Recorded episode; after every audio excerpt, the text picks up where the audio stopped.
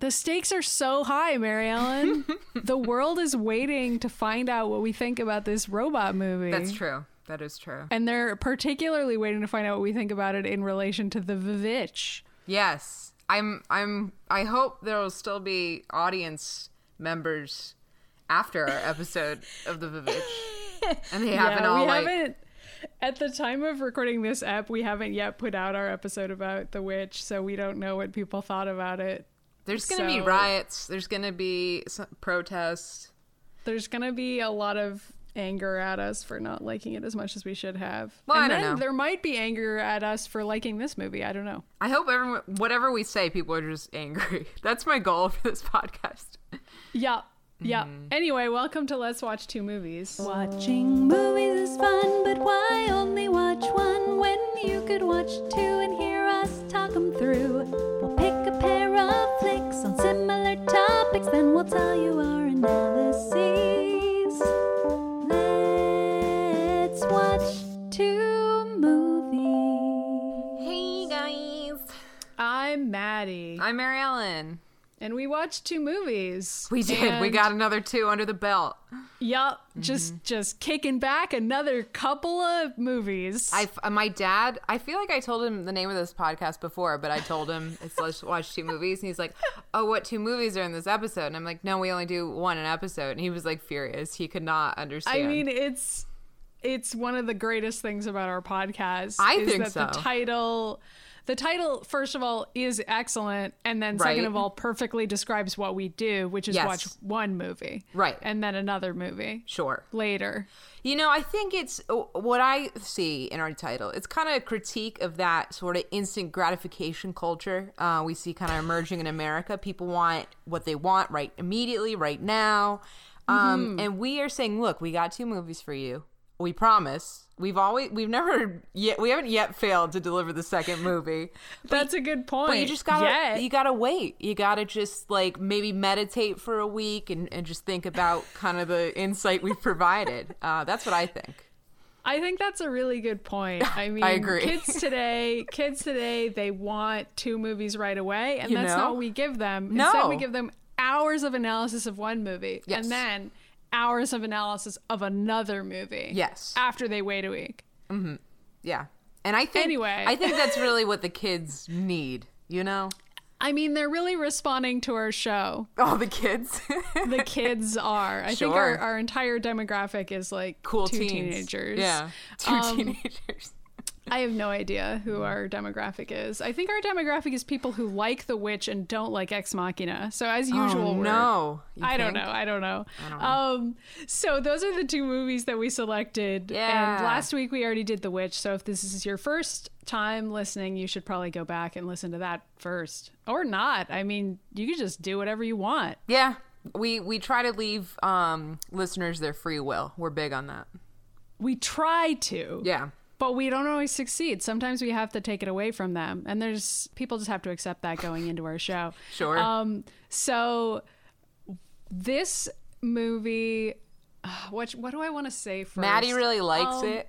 I really like this movie. that doesn't mean that it's without flaws, and I'm happy to get into the Mm-hmm. It's not like a Fury Road, work. for example. No, no, no. It's not on that level for me where I watch it and I'm like, this is a perfect film. But Mm-hmm. it is a movie that I really enjoyed a lot. And at the time, it, it came out in 2016. And at the time, I was like, I hope that this movie signals a trend and that there are going to be more horror movies that are like this. Mm-hmm. And, um, then when the witch was kind of billed to me as being a similar movie which i think it is. Um, i was i was all the more disappointed by the witch because i was like i don't feel like the witch is as careful about setting up its arguments and as i don't know like this this movie also has a male writer and director a white male writer and director alex Gar- garland. Classic.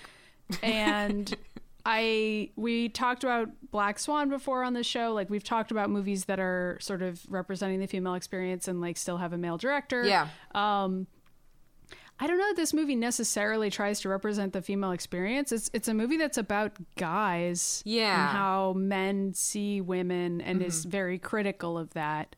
Yes. Among other things. It's about tech bros and tech culture But I've seen. I saw an interesting interview. What's the? We should probably know the writer director's name. It was Garland. Alex. Alex Garland. Garland. Yeah. Um, but I saw an interview with him where they're like, "Wow, you kind of nailed like these things happening in tech culture." And he's like, "I honestly don't know a ton about tech culture. For me, it was mostly like looking at masculinity and the way different types of men kind of play off of each other." Um, and so that is, I guess, that's manifesting in tech culture. But he wasn't super familiar with that. But he was able to nail it, I think, regardless. Yeah, I mean, I guess it's kind of a classic like mentor figure mm-hmm. letting you down sort of a story. I mean, there's some sort of universal masculine parables happening here with the two male characters. Mm-hmm. And then there are two female characters. There's really only four characters in this movie, and it feels like a play. And Yeah. all of the actors have have a tough time and have to do a lot with some really subtle things and also some good writing. I mean, I I think the script is good. Mm-hmm. And I I read some interviews with Alex Garland too and one of in one of them he was talking about how he didn't feel like he had really he really saw himself as a director. He just more identified it as a writer and was like I feel like the cast really brought their own interpretations of the characters and I don't take credit for anything that Oscar Isaac did or anything that Alicia Vikander did. They came in being like, this is how I want to perform the part. And I thought that was great and kind of just let them run with it. Mm. And I, I mean, he's being a little unfair to himself because I feel like he also like set up Alex, scenes in a clever way. But Give yourself I, some I thought it bruh. was cool that he that the actors apparently played a really big role in deciding what their characters would be like and, and how they would behave. Yeah. Um, Yeah. So I'm happy to give credit to all four of them for that. Yeah. Well, and apparently, um, so Alex Garland, I think up until now, he's mostly he's just written for movies, um, and this was, I think, his first directing debut. Yeah, Um, and he also wrote a couple of video games, which I thought was Ooh, interesting. that is really interesting. I, it wasn't anything I was super familiar with. I unfortunately his other work isn't. It, it was all very successful movies. I think he wrote Twenty Eight Days Later. and, Yeah, like he a bunch 28 of Days other and like, Sunshine. really popular horror movies. Yeah. Um, that I just don't know a ton about, but. I mean, I think this movie's cool, so I should probably check out his other work and not just watch this movie another time. Live your life, man. You can. So I'm again, I don't think this movie's perfect, but I think that if we're going to elevate movies from 2016 and say that they are an example of like feminism or empowerment or whatever, I I would really rather people look at this movie than The Witch, and I'm mm-hmm. gonna try to make that case. I don't know that the director was necessarily making the movie about feminism, but he was making a movie about gender, and he's been pretty upfront about that, and like gender and sexuality and masculinity and those those things, those themes are present in the work, and that was intentional. Yeah. Um, yeah. As opposed to The Witch, where we talked about how Rob Eggers was like, I don't know, I kind of made a feminist movie by accident. I, it was really just a documentary about a witch, and then you Yeah. know people took meaning Like- from it. and the movie didn't really carefully navigate the idea of a witch and the idea of you know gender and society and social roles and like the construction of those roles and i think that ex machina is trying really hard to navigate those exact things Mm-hmm. i mean whether it succeeds is a good question but i, I just think if we're going to give somebody a bunch of feminist cookies or something it should probably be this My guy. favorite I- kind. yeah, you know, I don't know. Um, but I don't really want to give cookies to anybody because as mine. this movie teaches us, men are, you know, trash. So Yeah. I, that is is the um, lesson. yeah, Um, but I will. So, I mean, the basic structure of this movie, it's about, we kind of teased it last episode, but it's about these two guys, a boss, and one of his, like, he's, it's basically like Mark Zuckerberg and one of his many employees. Yeah. And the boss introducing him to this robot. Um, and what I feel that he's made, not just like a Yeah. robot. and just like, hey, meet this robot. I was traveling and I ran to this robot. That would be an interesting movie. Um, but what I think I was much more like I feel like the the Vivitch, the witch. I feel like it tries to be a movie where it opens a lot of doors and you know brings up issues where maybe there are no easy answers and really makes you think and kind of have different interpretations of the character motivations i didn't feel that whereas with ex machina um, I, I feel like it, there's a fine line for me with movies that lean too much on ambiguity where they're like well who knows the answer and i'm like fuck you like try to take a stand on something you know Yeah. um, whereas i felt like ex machina had enough there there um for you to kind of like get certain tone like i don't think there's there's a very heavy or obvious moral um lesson or anything like that but and and I don't know. There's there's enough of uh, of like a direction, I guess, where the open questions are um, more interesting and, and fun to kind of play with. Um, so I felt like Ex Machina succeeded in that way, whereas The Witch uh, didn't, in my own you know experience. Yeah, I totally agree. Like I I was joking around with you before this show about how I feel like everyone on the internet is wrong about Ex Machina, which is not true. Um, some people are right about it, and by Yeah. right I mean they agree with me. But a whole lot of people have wildly different interpretations Yeah. about the morality of the different characters in this movie, and that in and of itself is really fascinating. Yeah. Even if I don't agree with a lot of the interpretations, and the fact that you can watch this movie multiple times and notice new things every time, which I have. This was my third time seeing it, and um, I've read a lot about it and thought a lot about it before. S- And each time I, I still think about it and look at each character's face and think, what are they thinking in this scene? What are they thinking now? What does this mean? And it's really rare that I find a movie that offers that much opportunity to like really overthink what each character is thinking about and that's really cool so Yeah. that's obviously we aren't even at the recommendation section yet but i'm like clearly recommending it It's also Okay. very like meta on that level because the central mystery or plot is basically this guy who's like our audience stand-in in a way, um, trying caleb Yes, played by Domhnall Gleeson yes, shout out. who's been an audience stand-in for us before in frank which is a previous episode of this show Yeah, we liked Frank. Um, spoiler. Um, what was I even fucking saying? You interrupted me. sorry i don't know Oh, um, well, it's it's meta in that um, our audience stand-in is trying to analyze the intentions and um, like alliances of this robot the whole time, um, and is watching her very carefully for uh, what she expresses and what she um, lets show. Uh, and so it's, it is like a meta narrative where we're almost like observing these three while one of them is observing the robot. It's very cool. Um, And meanwhile, like Caleb's mentor is also observing everyone Yeah. over TVs and stuff. It, there's a lot going on in this movie. a lot of watching. So, Everyone's watching each should- other.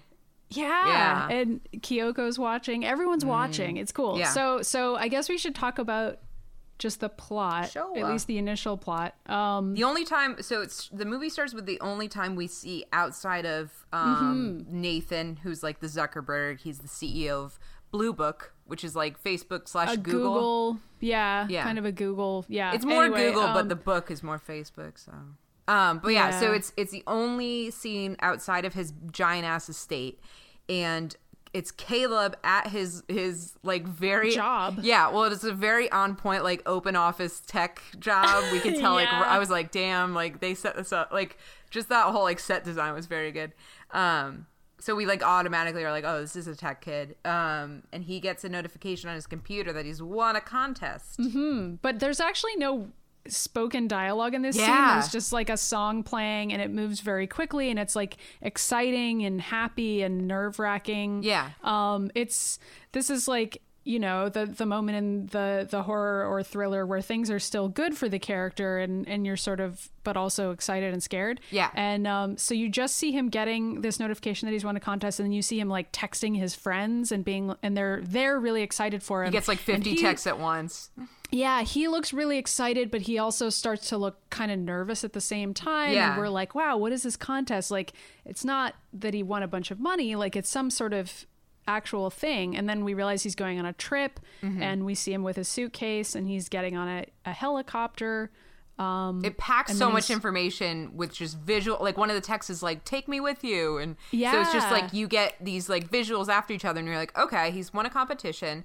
Um, it's a little overwhelming to him, but he's excited and doesn't really understand how he won. Uh, and it's, it involves going on a trip, and he's like, Yes. you know, And then you get ah, this is like such good writing. It is. like this whole freaking movie. I'm gonna have so many compliments. People are gonna be oh brother, Um, so he's he's talking to the guy who's who's flying the helicopter Mm-hmm. and he's like you know when let me know when we get to the estate and the guy's like are you kidding we've been flying over his estate for like the past 10 miles and it's like oh we're visiting a rich guy and then that's like your first clue that like this is gonna be I think he says the past two hours. yeah Like, yeah like shit. some some in very long period of time Yeah, yeah. um and it's a beautiful location Yeah. like mountains waterfalls forests this is in the middle of nowhere so not only is this a rich guy much like zuckerberg who bought all the houses around his house so Mm. That he could have privacy because he values which is pretty privacy, fucked up by the know. way Yeah.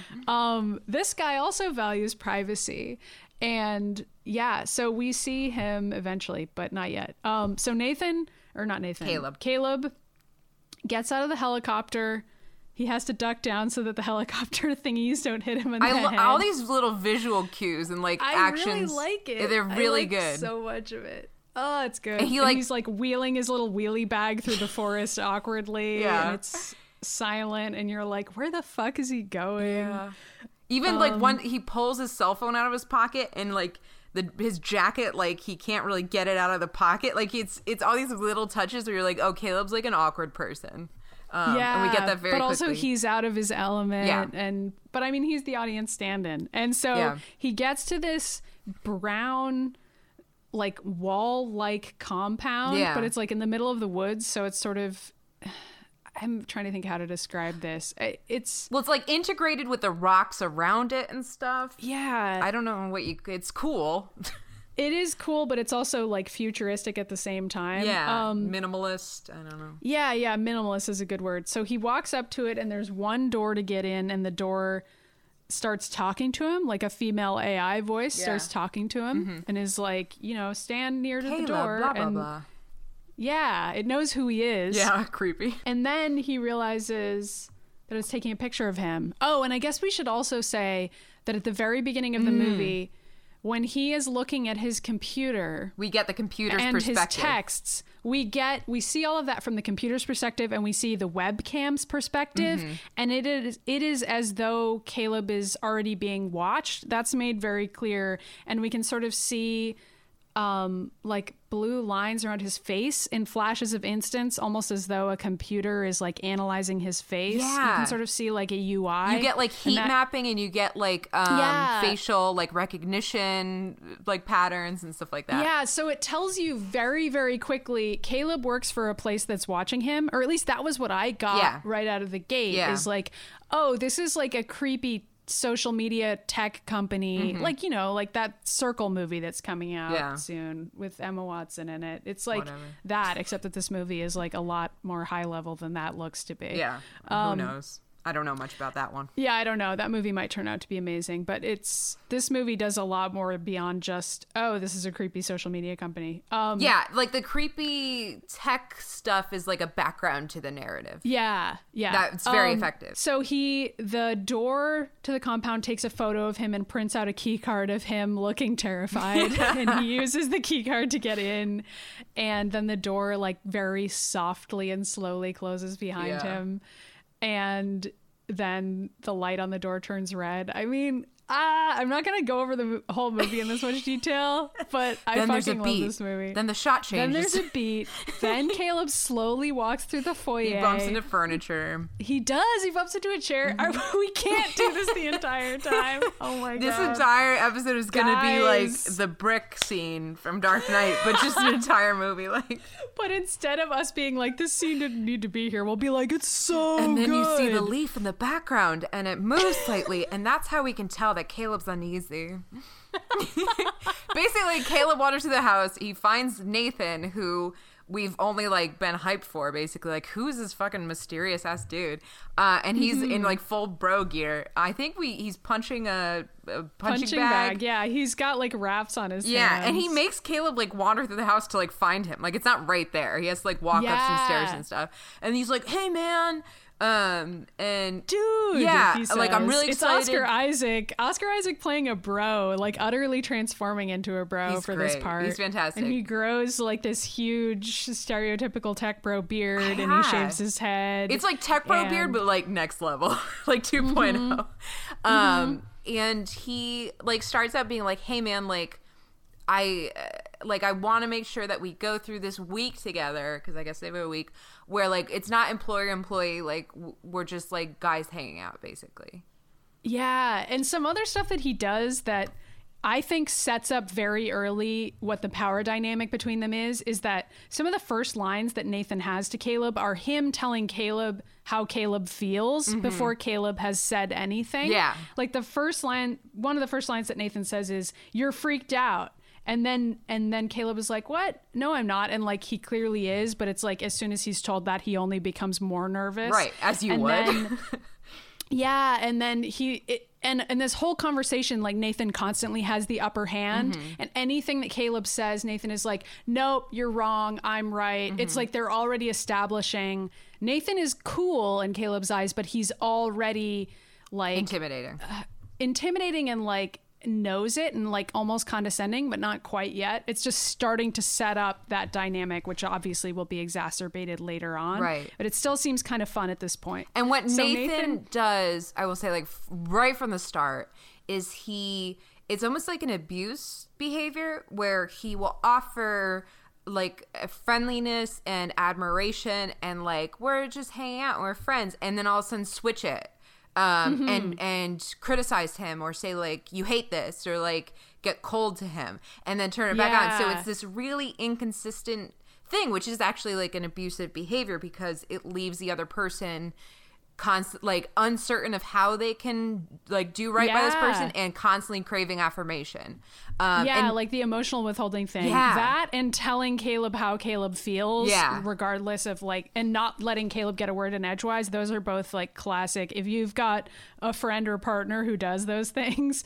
those are red flags. yeah yeah so Um, right There's a lot of early red flags with Nathan. yeah but it, i mean it's it's subtle from this it's not quite like at the Oh, level yeah. where like these oh. are things that I noticed like the second time around. yeah for sure movie. and i i told um i as i told maddie this like i liked it a, like a lot better the second time around um because the first time I, I think i was just so caught up in the mystery and this time i was able to really like appreciate the nuances and that sort of thing Yeah, for sure. Mm-hmm. So Nathan takes Caleb to his room. Oh, and Nathan's also drinking like a green juice drink and like edamame, and he's very like you know but it's also hinted to us very early on that he has a massive drinking problem because he's Hmm, he says that. yeah, Yeah, he's like, I'm super hungover today. And Caleb's like, Oh, how's the party? And he's like, What party? So, like, he's drinking alone to the point of like extreme drunkenness out alone in the woods. So, Yeah, and it's like for the moment we don't know if anyone else lives there. Right. Um, we only see Nathan for these first couple scenes. Yeah.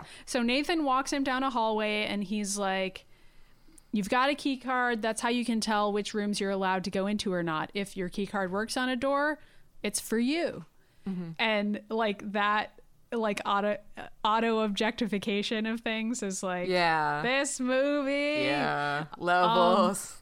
levels so he let he leads caleb into the room and and before again before caleb says anything nathan goes you're thinking there's no windows Yeah, he's like, "You and hate it." caleb's what yeah it was like it's fine and nathan's like you hate it you're unhappy you feel like it's claustrophobic and like it's such a weird conversation Yeah. anyway then he gives caleb an nda mm-hmm.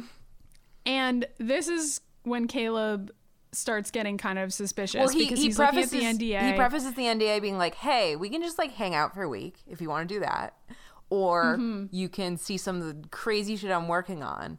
Um, so he's like hyped it up a little and then he gives him the NDA. Plus, Caleb's already come all the way out there. Right. So, is he really in a position to say no to this at this point? Like he he's there's a lot of social pressure Yeah. for Caleb Oh, to for stick sure. around. Um, but Caleb is like, this NDA is saying that you can basically stalk me for the rest of my life Oh my to find out if I break the NDA. And Nathan's like, yeah, it's standard. and Caleb's like, it's No. clearly not. Yeah. Um, but he signs it. Yeah, it's like it's like all your future. Like we might take data from your phone conversations, from your Mm-hmm. like email. We we have a right to like check periodically. It's so creepy. Yeah. So he signs it because there's no movie if he doesn't sign it. and then Whereas I'd be um, like, "Fuck this, bye." Hopefully, Yeah, I, I, don't know. I don't know what I would do in this situation, and I think this movie invites the viewer to consider that question a lot. Yes. Like, what would I do? And would I be a good person, quote unquote? Right. A question raised later. Right. Um, and that's, you know, that's fair. And I, I think if I were Caleb, I would probably also feel really pressured. Yeah. Oh, for this. sure. I mean, I think at this point Nathan knows he's already hooked him because he's already got Mm. him responding to that like power dynamic, and so I think Nathan's like, oh, he's totally gonna sign this. Yeah. So he does. And then Nathan reveals that he's been working on an AI. Mm-hmm. And immediately Caleb goes into total starstruck mode and is like, "Whoa, you're working on an AI? If if it's and and he finds out he's going to be participating in a test to see if the AI is really uh, artificial consciousness or if it's you know not good enough yet. Essentially, Right, and he, it's, I mean, they they say the Turing test, but from what I know, it's like not a. It's not really a Turing Yeah. test because a Turing test you wouldn't be able to tell that it's an AI going in. Yeah. You're not supposed to be told that. So this is sort of like um, a Turing test 2.0 where Caleb knows that it, it's an AI that he's testing, but he's basically testing it to see if he can then be tricked into believing that it has consciousness or just then discover that it has consciousness Right. which is sort of a tricky problem to describe but the movie kind of gets at that and both caleb and nathan talk throughout about like how how would we figure out if a robot has consciousness or not and that's just an overarching series of conversations throughout the movie yeah, for sure. um, that's interesting. I think. Yeah. So Caleb responds, um, "If you've just if you've truly created artificial consciousness, that's not the history of man; it's the history of gods." Yeah. and, and this is like our first moment when we're like, "Oh no, Caleb is too starstruck by this guy to be logical about like what's happening, or at least for the moment he is." yeah. Um, Yeah. and I'm trying to remember what exactly happens next. He doesn't meet Ava right away. Uh, Maybe he does actually. I think I think after the NDA conversation, all that stuff. I don't think it's that long before he has the in- first initial meeting with her. Um. right. Yeah. So he meets this robot and she is imbued with the AI that Nathan built and he's also built this this chassis for her that looks sort of human but sort of robotic. Um she has like a face with human features and skin, but then she has like a metal body. Mm-hmm. Yeah. Um. But she's got a she's got a defined butt.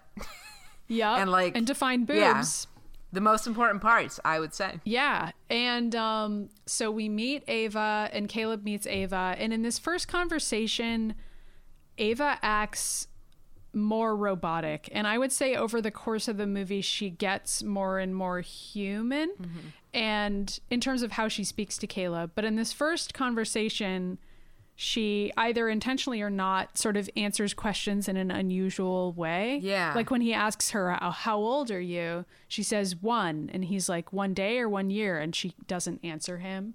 Or she says one, like she just emphasizes Um, Yeah, one. she just she just repeats one. Yeah. and and things like that where you're like, oh, I guess the, this AI isn't really quite perfect yet, or something spooky's going on, or and you're unsure what to make of her, but she looks very human and her facial expressions seem very human and some of the things that she says seem very real. So there are parts of her that seem convincing enough to intrigue Caleb, but at this point he still very much sees her as an object and sort of like a fascinating oddity. Mm-hmm. Well, this and this whole scene is just incredible. Um, like the reveal scene because you're really hyped and excited for it. And so when Ava, the robot, comes and reveals herself, um, it's really like uh, the way Alicia uh, Vikander, Yeah, I don't know how to pronounce whatever, it either. her acting is just freaking incredible. Um, because she's acting human, but has like there's enough where like when she turns her head or the way she looks at Caleb's face.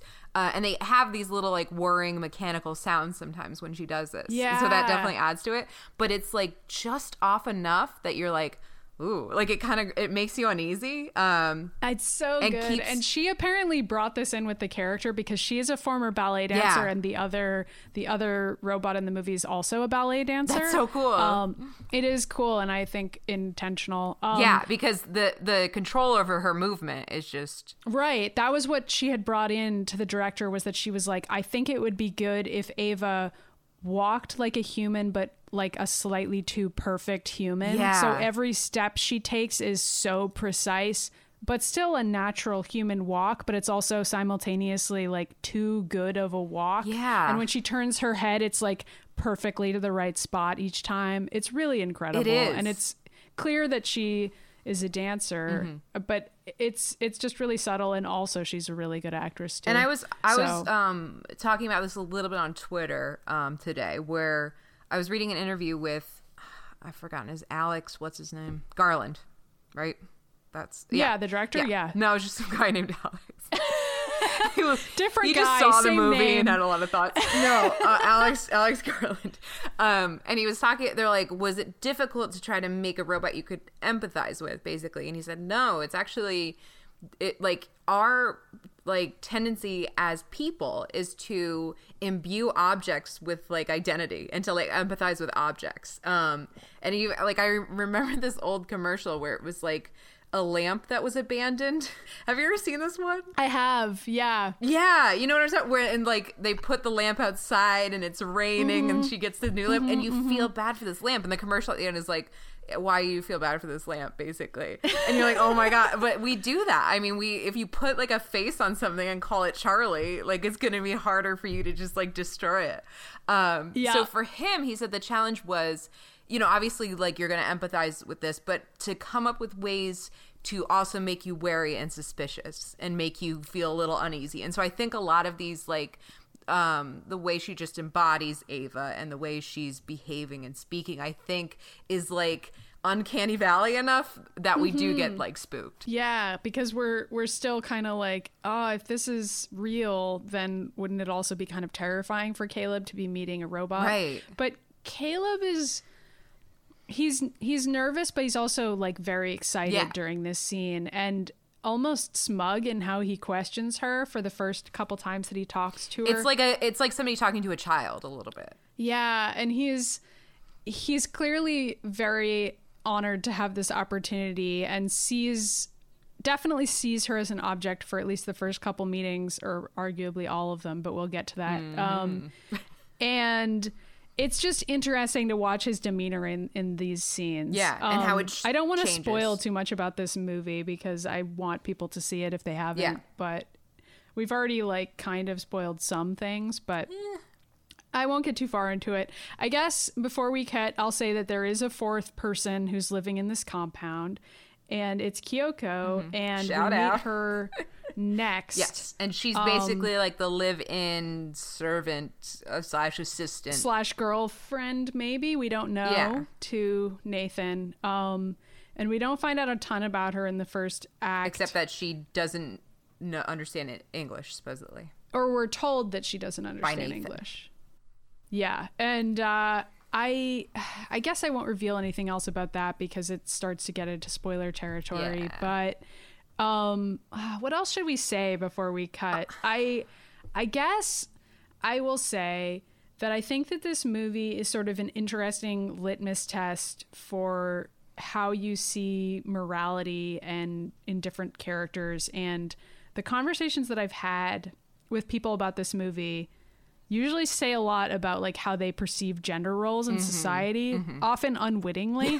And like what they believe should be the ending of a romance and like how they think a romance should play out. Mm-hmm. and i think a lot of guys watch this movie and women too and they empathize with caleb a lot because the movie sort of invites you to empathize with caleb throughout the beginning. And then there's either a moment where you continue to or not and and whether you continue to empathize with him or not kind of depend defines how you see the rest of the movie Yeah. um and defines whether or not you hate the movie i think um Yeah, well, and I I did And- see some people out there interpreting it in in ways differently than I would have, who still appreciated the movie. right Um, so I don't think you have nec- like not every you could still enjoy Yeah. it and, and empathize with Caleb the whole time Yes, for yeah. sure and just see it in a different way.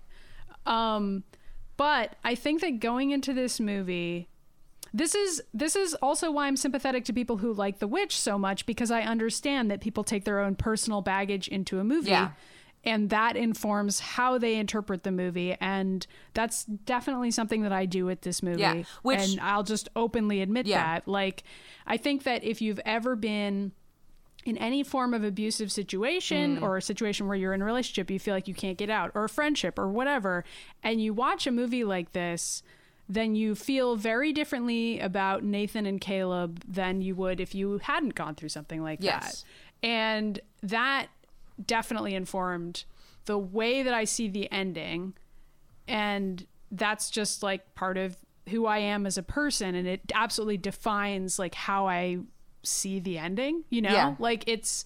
And I think that that's just something to bear in mind for people who watch it. Like, also, this movie should come with like a content warning because the robots in the movie who are you know, they're all female robots, are treated really horribly. And there's some pretty graphic scenes in the movie that are intended to make the audience feel uncomfortable. But um, it's it's definitely a movie that, you know, includes really graphic violence against, you know, female bodies. Yeah. Also, before I forget to, content warning for self harm, which I forgot about. It was like, oh, right, Yeah. right. So, yeah, shout out. Yeah. Um, self harm in the context of figuring out whether you're, or not you're a robot. spoil though. it. So it's listen. Every movie about robots has a "Am I a robot or not?" I know, scene. but Mary but Ellen? yeah, I mean, yes, it's in that context, but the what you're seeing No, is I know, I know, I know. that. it's tough. Um, yeah, I so I'll say about this movie. Um, I agree with a lot of what what Maddie's saying, and and in one of these interviews I saw with the director, I mean that was his intention. He, I think, all these his intention was for it to be really open ended in a lot of ways and be more reflective of the of the people coming in to watch it. Um and their own what their what experiences they're bringing in as they watch this movie. Um and i like that. I, sometimes i don't like movies like that. Like i i like things to be a little more defined um but i felt like this movie achieved a really nice balance um where there there are certain i mean like i don't think anyone's like nathan's a fucking great guy uh except for that one guy that we found on reddit oh my god, yeah, we can talk about that when we Right. get Um, there. so I- there are people on Reddit who think Nathan's a great Lord. guy. So I think there are very real moral stances and and cues, both like visual visual and audio cues that are telling us like this is fucked up. Like you're supposed to be very disturbed by certain things. But there's a lot of decisions that are made and a, and a lot left open about character motivations. Um, and that makes it like really meaty and and um, you know, it introduces all this stuff about tech and power and responsibility and like uh, like I thought it was really interesting detail that um n- both Nathan and like Nathan got he big when he was like 13 or 15 or something Hmm, thirteen. He wrote. Yeah. He wrote the code for Blue Book when he was thirteen. and has basically been like an empowered bazillionaire ever since and Yeah. then like eh, the um Caleb's defining event in life came around the same time. And so i feel like in a way these two are kind of trapped in male adolescence in different ways. And so I, it's a lot about masculinity and maturity and um fetish fetishization and all that nice stuff. It's re- there's so much there. Um and so if you're interested in any of those things i think you could definitely find something um attractive and, and interesting in this movie. Yeah, definitely. And I mean, I I also get why people watch this movie and they don't like it because I don't know. I mean, I guess we felt- can get into that in the spoiler section. Yeah, I felt more ambivalent about it the first time around. Um, and we can talk about that. And that was largely due to the ending. And now I feel a little more uh, liking it. Yeah, I mean, I think maybe it's just that I happened to notice more of the clues in the movie the first time for Yeah. whatever reason. Um, I missed I a lot. I guessed I guessed a lot of the plot correctly in advance the 1st time Mm-hmm. I saw it, and most of the people I saw it with didn't, and then I, I felt didn't. really, really fucking smart. Um, but usually I can't do that, and for whatever reason in this movie, I was like, oh yeah, I get this. I know what's gonna happen. You and I Alex are just like mad in sync.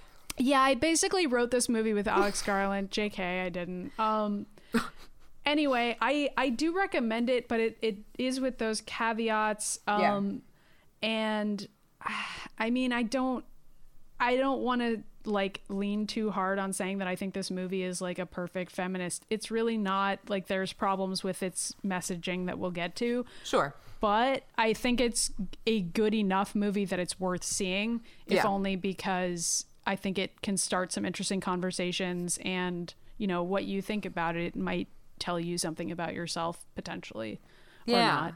I think it'd be. I I would love to uh, be in like a um a group of both men and women like who were talking about this movie and kind of their different experiences because I think. Uh, like this is one of those movies where men and women will i think respond to it really differently not to say all men will respond one way and all women will respond one way but your experience of gender in the world i think is going to have a heavy impact on um, what you draw from this movie and Oh, what you definitely, yeah. yeah Yeah. Which is cool. Okay. okay Spoilers. Movie really be spoiled? Does knowing the plot really ruin a movie? It's sort of a philosophical question. We can't answer that for you. Just figure out what you want to do. But if you don't want to know the plot, turn this off right now. This is a very serious app. Oh, it's only going to get more serious from here. I know. This movie is hilarious. Honestly, laughs. I did like. I will say that um, there are some really smart tonal things. Um, like there's little laughs or like little like what the fuck is happening? Like absurdity Yeah. woven in. Um, to kind of shift. Like it's not all just dour. Like oh everything's fucked. It's like just weirdness kind of scattered in, which I thought was really cool. Yeah, and I mean, Na- some of Nathan's lines are like unintentionally funny or weird or unexpected. I mean, Nathan is a weird dude. Like he's really damaged and, and bad in some ways, but he's also some of the time you're like, who? Like you are intrigued by the crazy shit he's saying. Yeah, yeah. Um. Yeah. Okay, so the next scene that happens after we meet Ava for the first time, I think uh, Caleb goes back and checks in with Nathan, and Nathan is like, "What do you think of her?" yeah, And Caleb wants to give him all of these technical reasons why he likes her, and also he wants to try to figure out how she works. And he starts trying to diagnose like how her brain patterns work, and he's like, "Did you use this technique or this technique?" Um, and Nathan like brushes him aside, and he's like, "No, no, no. I just want you to tell me how you feel about her." And Caleb says, "I think she's fucking amazing." yeah.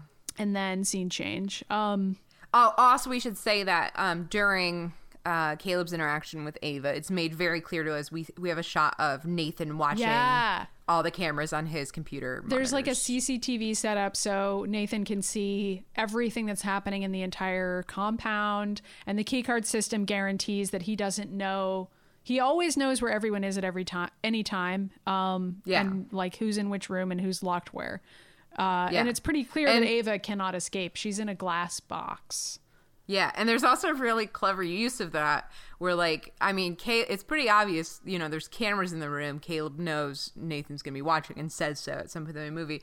But there's parts where um Ava and Caleb are speaking um but like fairly early on, maybe in the middle of the movie, and then if there's a part where Caleb is concerned about Nathan's response, Yeah, it'll cut to the the, physical camera in the room and then cut back to Caleb as if Nathan's face is there. Uh, I thought that was really cool. it is cool yeah yeah. Um, so in the next scene, uh, Caleb's gonna go to sleep in his little room, and he has a TV in there. Um, and he turns it on just to see what's on there, and it's not, you know, TV. Um, his phone doesn't work here either. There's no like internet or anything, and There's no service. there's no way for him to have contact with the outside world. So the only channel that he can watch is Ava, right? Like that he doesn't have access to any other channels. He can just No. watch Ava in her room. ATV. Yeah. Um and we don't and he's a little like what he says like what the fuck yeah, like yeah, the yeah. first time he sees it. He's surprised and creeped out by this. Um, and we don't know if she knows yet, anyway, whether he's watching. But she looks at the camera and then she puts her hand on sort of a uh, a rectangle on the wall, and then there's a power cut, a power outage, and he, I didn't even notice that. yeah, yeah. Um, I didn't notice that she put her. It's, it's okay. She's gonna explain it later anyway. I'm not smart enough for movies like this, man. It's okay. I've seen it three even have a times. podcast? But she's also cool, like though. creepily looking at the camera while she does that. It's Yeah, all very yeah. purposeful. Um, Yeah. And the power cut causes the lights to go out, and the emergency lights come on in the compound, and they're red, and it's really creepy, and like an automatic visual difference between when the power is working and when it's off. Um, Yes. And there's a like sort of soft alarm and a, a an AI speaking saying there's been a power cut. Um, Mm-hmm. And Caleb tries to open his door and he can't get out. He panics. Yeah. And then he starts panicking and he's like, "Why? Why can't I get out?" And then within like a few seconds, the power comes back on. Everything boots back up. He can get out, and he walks Mm-hmm. down the hall. kind of peeking around, like trying to figure out what the fuck happened. He sees these masks on the wall.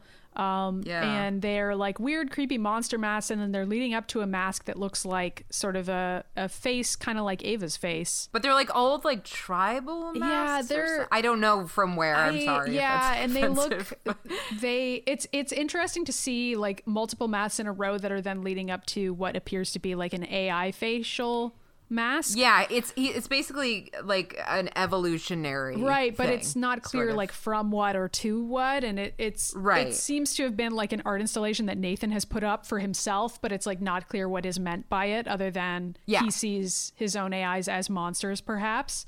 Um, well, we don't Mm, maybe. know. That's me inferring. Um, and so Caleb like walks Classic into Maddie. Caleb Always walks into a nearby room, and there's like a Jackson Pollock on the wall, and it's a big room. Mm-hmm. And he's he sees a phone. He tries to pick up the phone, and as soon as he picks it up, hears a voice behind him, and it's Nathan.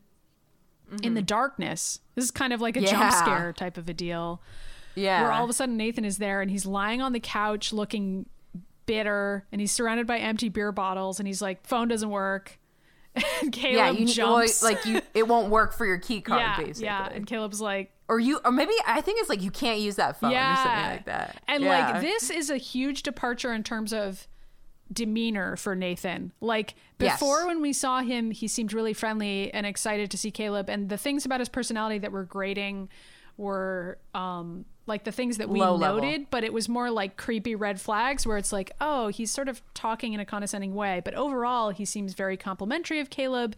He like really loved it when Caleb called him a god. um he like That's totally chill. got off on that and like seemed Yeah. into it. Um but now he's like he's lying on the couch and he looks angry and bitter and just like a shadow of himself and he's Yeah. drunk and cranky and Caleb is like freaked out and he's like I don't know why the power cut happened and Nathan's like yeah we've been getting these power cuts I don't know why just yeah, just go back and Nathan's like, room." "Who you trying to call?" Yeah. and Caleb's like, what? And Nathan's like, Ghostbusters. it's a movie. Yeah, Gail's like, "What?" He's like, "Who are you gonna call Ghostbusters?" It's a fucking movie or something. It's so Dan it's good. Aykroyd It's gets one of those weird by a na- he says. yeah, It's good. as if that's like the key plot It line. is. like- Isn't that what that movie's Yeah. about? I don't fucking know. I'm sorry, I haven't seen Ghostbusters. All the men are yelling at me right now. I think That's maybe the women honestly too. fine. Um, so it's it's like a sort of an establishment of the fact that Nathan is kind of maybe more of an asshole than he appears, but also a drunk Yeah. potentially, and like the power cuts. He at least says Nathan says he doesn't know what's causing them, and more on that later.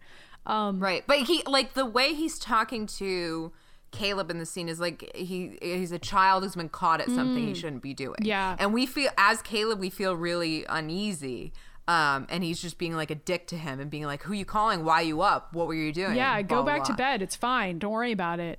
Yeah, it's it's unnerving. Um, and but it, I mean, it doesn't go like all the way quite yet, but we're like, eesh, like Yeah. And uh, yeah. you know, even that shot of like when Caleb's walking away, it gets back to Nathan. He's just like looking forward and looking kind of like ominous and stuff. yeah.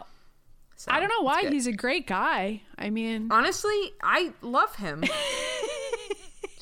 I I ended this movie. I'm like, "Ah, I gotta find my own Nathan. That's what I said to myself. yeah, yeah. Anyway, I'm sure you did too. yeah, that's me throughout, um, top Yeah. to bottom. Oh, sure. Um, so the next scene we see Caleb waking up in his room, and um, Mm-hmm. who should wake him up but the fourth character in this movie, Aha! and it is Kyoko. Mm-hmm. And I knew that she was a robot immediately. I I guessed pretty quickly. This was the this was the scene where I guessed that she was a robot, and the reason I guessed that she was a robot, which this is the spoiler section, guys, she is a robot, but you don't find that out until way later. Well, you don't. I mean, there's a lot. There's a lot of suggesting- hints, but the reason I thought she was a robot is because she walks very similarly to Ava, and mm. she's also a ballet dancer, so that's why. But when she puts down the tray, she brings in breakfast for him. Yeah. And she puts down the tray and then just very carefully opens the door and then almost seductively like runs her hand across the door as she's leaving and it's like almost like a dance move that she's doing mm-hmm. and I was just like I think she's a robot and I I feel like Nathan wouldn't trust anybody else. He would build Yeah. an assistant and that's correct. Um she is a robot and we find She's also out more later. she's also wearing like a very short a revealing um, dress. white dress. Yeah, yeah. Um, like from the start. Um and she doesn't say anything in this scene. Right. But I feel like at, like the director, I feel like he wasn't trying super hard to like keep that hidden. Um because he peppers stuff like that, like Kyoko's weird behaviors and stuff like that in with um a lot of misdirection too. Like I remember one of the first like like Caleb I I think after the first night maybe before the power outage or something like that he's facing in the bathroom mirror and we get a shot of his back and he's got these weird scars on his back. Yeah, yeah. And we so, see that right- like before he goes to bed, I think, and then we start to get suspicious. The audience is like, "Why does he have those scars? Is he a robot?" One right was he like an early edition cyborg or you know and I even like i remember when the trailer first came out people were like caleb's a robot i'm calling it like people really suspected that from the beginning as well And this movie Um, uh, does delve into it a bit later, like Caleb Yeah. wondering that about himself. Understandably, Right. I mean, you hang out with human-looking robots long enough, you start to you start to started wonder. to go a little kooky yeah i've been there Yeah, it's, it's really bit. rough Um, Yeah. so Caleb gets up, he walks out, he meets Nathan on the porch again, and what Mm-hmm. Nathan says about Kyoko is she's some alarm clock, eh? Which Yeah. is another example of like a show don't tell line that I love because he instantly says she's an object, a Yeah. mechanical object. right And it's so good. It's just like Yeah. subtlety, man. Yeah. Fucking good. Also Um, like incredibly sexist Oh, it's fucked up. I, it establishes that Nathan is a dick, yeah but it also establishes he's also like she'll get you right up in the morning or yeah, some shit. Like, yeah, and it's Yeah. fucking gross. And Yeah. God, so like movie. if we we like as Nathan continues to exist in this movie, we like don't like him at all. Like Yeah, but we're kind of starting to see the beginnings of Caleb positioning himself as like a nice guy, capital N, capital G, because we see Mm-hmm. him kind of like recoiling at the idea of talking about Kyoko that way. yeah, But- yeah, he gets he gets very nervous, but kind of like laughs. Yeah, he's kind of like, yeah, haha. I'm not gonna say that about Kyoko. I mean, she's hot or whatever, but like, Right. I'm not gonna call her an alarm clock. I'm a nice guy. Um, yeah. It's I mean he doesn't. Uh, well, and like obviously he wouldn't call a CEO at this point, of course. Um, I mean, and this this is sort of the question that you have throughout the movie is like, at what point would or could Caleb intervene? Is there anything he can do? What should he do? And that question keeps coming up at different points. Well, and he does intervene eventually. Mm-hmm. Um, but could he have done something sooner or something different? Or Yeah. it- there's a lot uh, to kind of pick and. I think there. those are like questions that don't get answered, and that part of the the thrill of this movie is that you can watch it and really think like, what would I do in this situation, and and how would I how would I play it differently, and how would I react to this? Yeah, there's no clear like don't go up the stairs or anything like that. It's Right. like it's hard to tell like there's a series of choices and it's really tricky to tell, you know, where things went awry. wrong, right? Yeah. So so also the movie is um intercut with these title cards. So Yeah. like I like that a before- lot. I love it. So before Caleb meets Ava for the first time, we see a title card that says Ava session one. Mm-hmm. And then there's, I think, six sessions total in the movie. And so we're about to see session two today. Um, Mm-hmm. And in this session, Ava shows Caleb a drawing that she made, and it's an abstract drawing that looks almost like um, her arms are made of out of these this sort of iron mesh, and her drawing looks like kind of this iron mesh. And she's like, Mm-hmm. Yeah. what is this drawing? What do you think it is?" It looks almost like mathematical, like it's all these little hexagons or squares or something. It's- and it's really it, like a looking. computer made it. Yeah, yeah. Yeah. A computer did make it, Mary Ellen. Oh my god. That's the only response I have. she shows it to Caleb and she's like, What is this? And he's like, I don't know. You tell me. And she's like, I was hoping you could tell me what it is. Oh well, he asked her like a little kid, like, "Oh, what is Mm-hmm, it?" And she was like, "You know, like as you, if you know, if anyone's interacted with children, yeah, they'll come Caleb up and is show still you just like in blob." like a smug mode with her. He's Yeah. still he's, he's, I mean, he's he's still in a very analytical space where Yeah. when he talks with her, he's try, he's trying very hard to look at her thought processes and and see where, like, at one point he says, um, "Do you want to break the ice? Do you know what that means?" Like, Mm-hmm. he's trying to track to see how high her intelligence goes and and how she thinks about things. Yeah. And she allegedly doesn't yet know why he's there. But she this is also the first time she's meeting anybody other than Nathan. Yeah, yeah, She doesn't know Kyoko exists, and that's important. yeah. Um and so then Caleb says to her, "You should draw something that you do know what it is, like an object or a person." Mm-hmm. And she's like, "Okay, what should I draw?" And he says, "Anything you want." And she goes, "Why is it my decision?" And he says, "I'm interested to see what you'll choose." And he mm-hmm. does this little smug smile. and she this is around when the scene changes a little because she starts to kind of show some agency and sort of mm-hmm. like turn the conversation around on him. Um, and I think the session is the session where she asks him, "Do you want to be my friend?" And he's like, "Of course," but he's starting to get a little nervous because now the robot is asking him questions. And and then she's like, "Is that even possible? Because there's already a power dynamic between us. Because you're the one asking questions and I'm not allowed to ask any." And he's like, uh, uh, "I guess you can ask questions if you want." Is this when she asks about his relationship with Nathan? I feel like it is. I think so. He's like, "Are you and Nathan friends?" And he's like, "Yee," and they cut to the yeah, camera. it cuts to the camera. Yeah, and then they come yeah. back to him, and he's like, "Yeah," but he's Uh, already. I mean, he's my boss. So I haven't known him for very long, and she's like, huh. Right.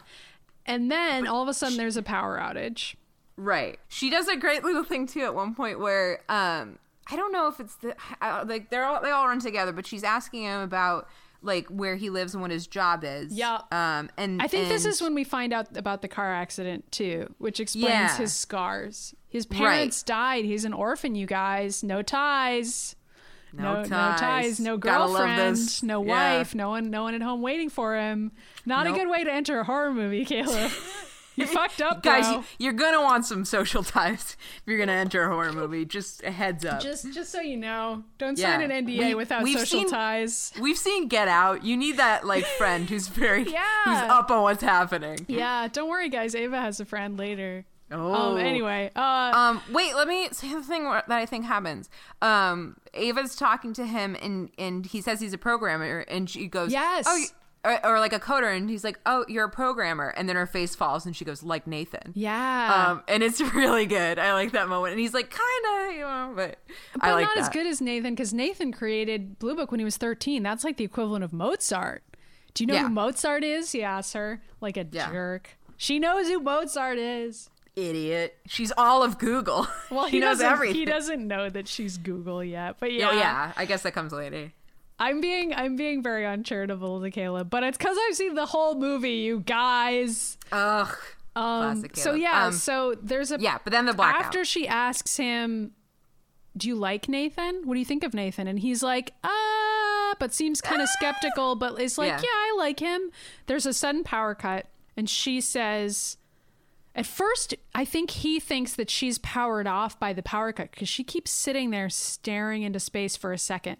And he doesn't ask her or talk to her, and he like goes over the door. Notice her. He ignores Yeah. her and gets up and walks around, and then she quietly gets up, and he realizes that she's like still on. Mm-hmm. Yeah. And she talks to him, and she's like, "You shouldn't trust Nathan. Mm-hmm. You shouldn't believe anything he says." And he's like, "What? Who Who are you?" Nathan. yeah, he says that. It's weird. It is weird. Um, and then the power comes back on, Yeah, and she has already starts sat down. talking as though in the middle in the middle of the sentence and just is talking about books and her and she's smiling and pretending like she didn't say anything. And in the time between when it cuts back to her, she's already sat back down. Yeah. And it looks like there, she hasn't changed position at all. I'm like, oh, Ava. Yeah. Ava. And also Yeah. Caleb is a little scared, but he plays along. a bit like kind of. He's the terrible. whole movie. he's terrible. not a playing, good liar. Playing along. Yeah, he's a really bad liar. Um, Yeah. But Ava's clearly a good liar based on this. Also, um, I I don't know when exactly this was revealed. Maybe straight from the start, but she knows when human beings are lying because she can read micro expressions. Mm-hmm. I think that's And- in the third session or fourth Oh. session. But yeah, she that's revealed later is that she can tell when people are lying. yeah, um, yeah, But for the moment, she just seems very good at lying herself. Yeah. Uh, so then we have sort of a dinner scene. Caleb Yeah. seems a lot less comfortable around Nathan now. Uh, probably Mm-hmm. but because it's still like chatting with him. yeah, but it, it's sort of like a nervous convo because Yeah. Nathan is like, "So how'd the session go today? Anything strange happen?" And Caleb's like, "Yeah, uh, something strange happened. She she told a joke." And then like they sort of talk about like one of the conversations that they had, and then Nathan is like. Okay, so for real, what about that power cut in the middle? Did anything weird happen then? Because when the power cuts happen, I can't I can't see what's happening on my cameras Yeah, anymore. and Caleb instantly just goes silent. Yeah, like, Caleb is dude, improvise. It's like so suspicious all of a sudden. He's like, "What happened during the cut?" And he's like, "Mm, "Nothing." like just say like, "Oh, we just kept like she was I was weirded out by it, but we just kept talking." Or like it's not Yeah. that hard. Dude. And Nathan is like, "Really? Ava didn't acknowledge it at all?" And Caleb's like, Like, "Yeah, not at all." no, It's fine. blah. He like just starts like peeing all over himself. yeah, You don't. uh, What I'm saying is, you don't want to rely on Caleb. To you like, don't. know. Caleb is an unreliable source of help in this movie. Yeah. Anyway, um, so Um, then Kyoko accidentally spills a bunch of wine on Caleb. Yeah, and Nathan starts insulting the shit out of her and she's like Yeah. nervously cleaning it up um and looks really scared he like bangs on the table and is like yelling at her and saying like, "Idiot, you can't do anything right." yeah blah, yeah blah. yeah like you know just horrible stuff and she looks Mm-hmm. really scared um and Caleb is uncomfortable and is like, you know, I think she gets the picture. Like, you know, the stuff that you say when you watch abuse playing out, but you like don't intervene. Right. um it's just not great and it's definitely like another moment where you're kind of like what should caleb be doing here like what should he be saying um, and Nathan Nathan says like she can't understand English and that's why I hired her because she can't let any secrets go or she Yeah. only speaks Japanese. and then he like says speaks in like racist a racist way to her where he's like kyoko go go and yeah, it's awful. it's fucking like she's a dog or yeah, it's I don't know. I hated it. And Yeah. I, I thought that this was so I read a really interesting essay about this. And I mean like we're two white ladies talking about this movie. So I, What? I think it's like worth us linking to a couple of pieces by women of color about this movie. Yeah. And like Kyoko and like the other um Jade. robots. Uh, there's other women Oh, yeah, of yeah. color in the movie later. Um, and like what they represent and stuff. And there's this really awesome essay by J. A. Micheline called Ex Machina, a white feminist parable for our time. And this essay makes some really good criticisms of the movie, but it also is a very lengthy analysis of Kyoko's role and sort of makes a case for her having more agency in the movie than one might initially think, which I thought was interesting. And Yeah. um, Micheline's argument here is that Kyoko is the reason why Kyoko's role works is because of Caleb's racism. Like he assumes she can't understand English and Yeah. writes her off. And Nathan is obviously like depicted as like an overtly racist character, but there's other moments in the movie when Caleb forgets Kyoko exists or writes her off or basically doesn't try to help her when he could. Yeah. And um like by the end of the movie, Caleb gets a really big savior complex surrounding Ava, but he doesn't have one about Kyoko. No. And I think that what the average viewer thinks about Kyoko versus Caleb is like another defining moment. Like, hmm. whenever people watch this movie and they're like really upset about something that happens in it, like for me, the thing that upsets me is Kyoko's entire storyline.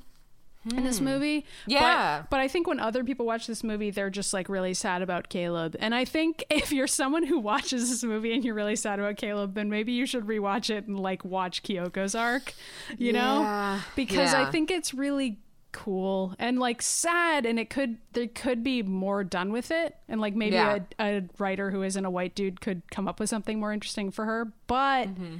this is like a scene where Kyoko is we're told she can't speak English, but the eyes of Sonoya Mizuno in this scene are so expressive. Like when she's, She's standing amazing. up, when she's Yeah. standing up and like taking the abuse from Nathan, like I feel like she you can tell she understands it. That was Yeah. my read on it. Like when you watched this movie the first time or the second time, did you feel like she could understand Yes. at no Yeah. point in this movie was I like, yeah, Kyoko doesn't understanding. Like that wasn't something I thought, and I such an interesting. I, I like the second time around. I really, I mean, knowing that she was a robot and everything, I Mm-hmm. really, I mean, she was interesting the first time around. They definitely do make an effort to like center her in the foreground of scenes or like make sure you notice her listening in certain places.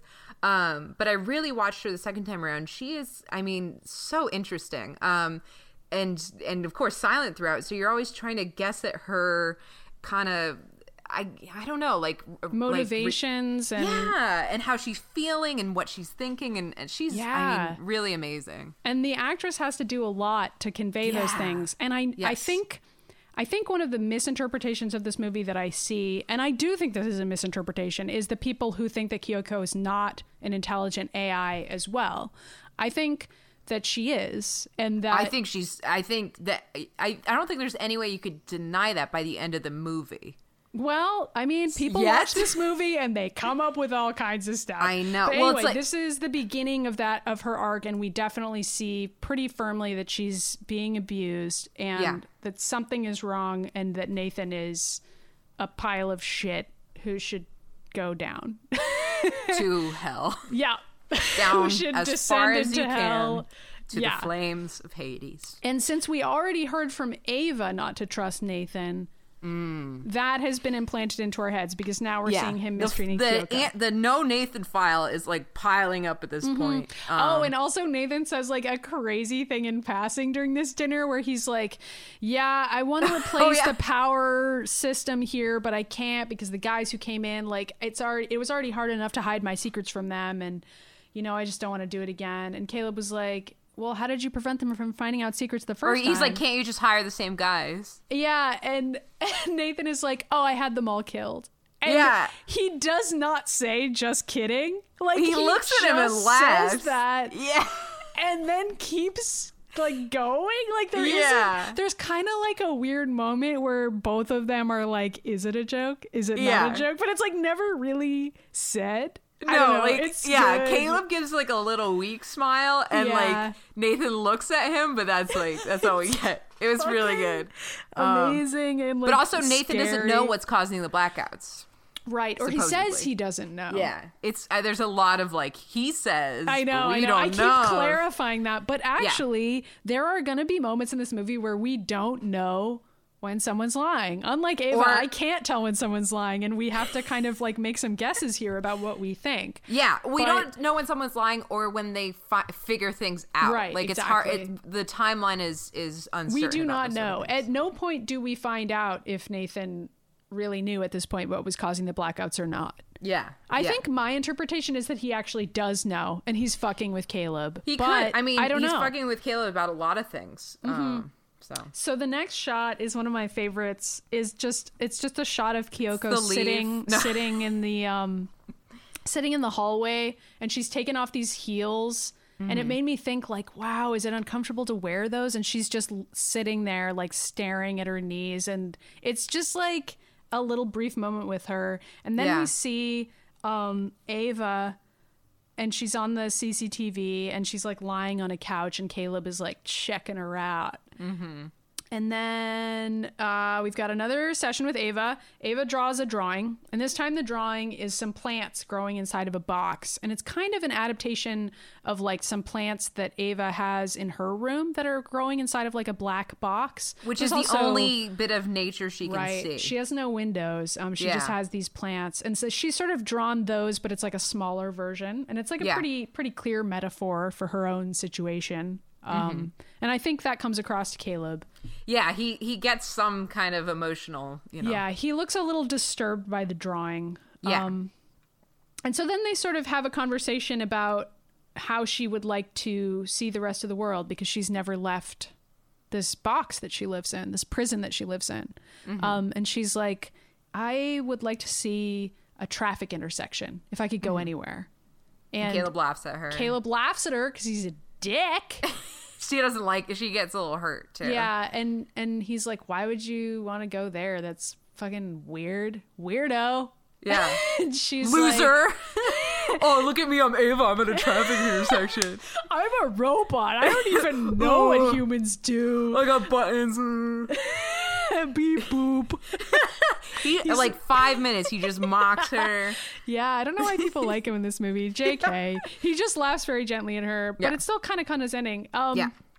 and she's like looks a little hurt and she's like why why wouldn't i want to go it's it's like a busy intersection it's the highest concentration of humanity in one place and Mm-hmm. so we sort of get that she is intrigued by humans and wants to meet other humans and doesn't inherently see humans as like bad or anything and has No. sort of Even this sense of hope one of the yeah one of the first things she says to caleb is i mean he's like um she says you're the first person other than nathan that i've met. And Mm-hmm. um he's like oh we're in a very similar situation. And she's like what? I imagine that you you've met, lots of new people. Yeah. Yeah. And, and what he means is like you're the first robot i've met. But like I know, but she, she, that's another moment where she looks like almost sad. There's so many fucking good moments. Yeah, and people like uh, some people with the end of the movie and stuff like that are like, Ava was lying the whole time. She doesn't have any feelings. She's a total sociopath. that's true. No, and I don't. I think there are some things she says, and I think that's verified by the ending that are very sincere, and that Yeah. a, a lot of the emotion we see is very real. I mean, she shows us anger, she shows us sadness. Yeah. um, and I so mean, in this scene, um, when I saw the movie the first time, this is just me bragging again. Go um, for it. but the very first time I saw this movie, I was like, I related so much to Ava watching it. And Mm-hmm. Kyoko, I I just related very much to the female characters in this movie. And in that scene about where she mentions the traffic intersection, I was like, I hope that this movie ends with Ava somehow escaping, going to a traffic intersection. It won't end that way, I thought to myself watching this movie, because I've seen movies, I've seen Hollywood. this movie is going to be a pile of trash and it's going to disappoint me. But I love that idea of her wanting to go there and i just i wish she could get there it's too bad she's probably going to die in a horrible sad way i thought to myself and then the Alex Garland, who was sitting Alex behind Garland you, just he leaned in. he's like, "Guess what, nodded bitch? Quietly. yeah, he was like, "Bitch, Jokes on you, bitch. I'm about to blow your fucking mind." And I was like, "Who's this guy talking during the movie?" like very aggressively and rudely. It's weird. He actually has a reputation as director for just attending screenings of his own movie and then like like reading people's minds about what they think and then yelling It's weird that Alex Garland is psychic, Yeah. and likes going to screenings of his own movies to Yeah. like see whether or not people like them. yeah, it's. I mean, it's if you you know, it's cool. I guess. Yeah, so like that was that was my take on this scene. Um and so then this is Ava says to Caleb, "We should go together." And then Caleb says, "It's a date." And Ava looks down and she's very quiet for like a while and Well, looks and- almost like she's thinking and like accepting what's been said to her. It's like she's running a program for a second. But the way he says it's a date, he like kind of laughs uncomfortably, and it's not like I want to go on a date with you. Still, it's like it's still kind of like an early indication of Caleb's feelings for her, Yeah. which I think she is picking up on. yeah, yeah. And she's sort of like realizing how he sees her, or at least Yeah. that's how I interpret this conversation. And for Yeah. me, I think that's the moment. I mean, there's other moments where I think Ava sort of is potentially manipulating Caleb, but I think that's when she like is really thinking to herself, this guy is only going to see me in a certain way. Hmm. So I guess hmm. I better go ahead and play this part. do you think Ava shows him affection first, or do you think he shows her? I don't, I don't, well, affection's a tricky word. Also, I mean, she can read people beyond Yeah. human capabilities. So she, I mean, if she sees a little thread, she can obviously keep pulling at that. Mm-hmm. And I mean, I think she can like tell he's into her Yeah. and her motivations are complicated. They but are. I haven't I interpret her pretty like compassionately because she when she says things to Caleb like do you want to be my friend? Is it possible for us to be friends? What do you think about that? Do you think that's possible? Is it possible for us to date? Like, I think that she evaluates his answers Hmm. and that she decides that his answers aren't good enough, although she doesn't say that to him. But I, yeah, no, I think I think that's true, and I think even if he lies to her, she knows, or even if he tries to assuage her, she knows. But she's basically just trying to figure out what kind of person he really is and like Yeah. whether he will ever be able to see her as a person. Yeah, And like I think she kind of like decides that he can't. Like yeah. he's testing her and she's testing him. I think the thing for me is I I'm I don't I can't say for sure whether Ava is giving this dude any opportunity from the start. Like I don't I know. don't know. I don't know either. I don't know if she's giving him any room, like, or if she's just kind of using him as an outlet for her frustrations and looking for something to manipulate.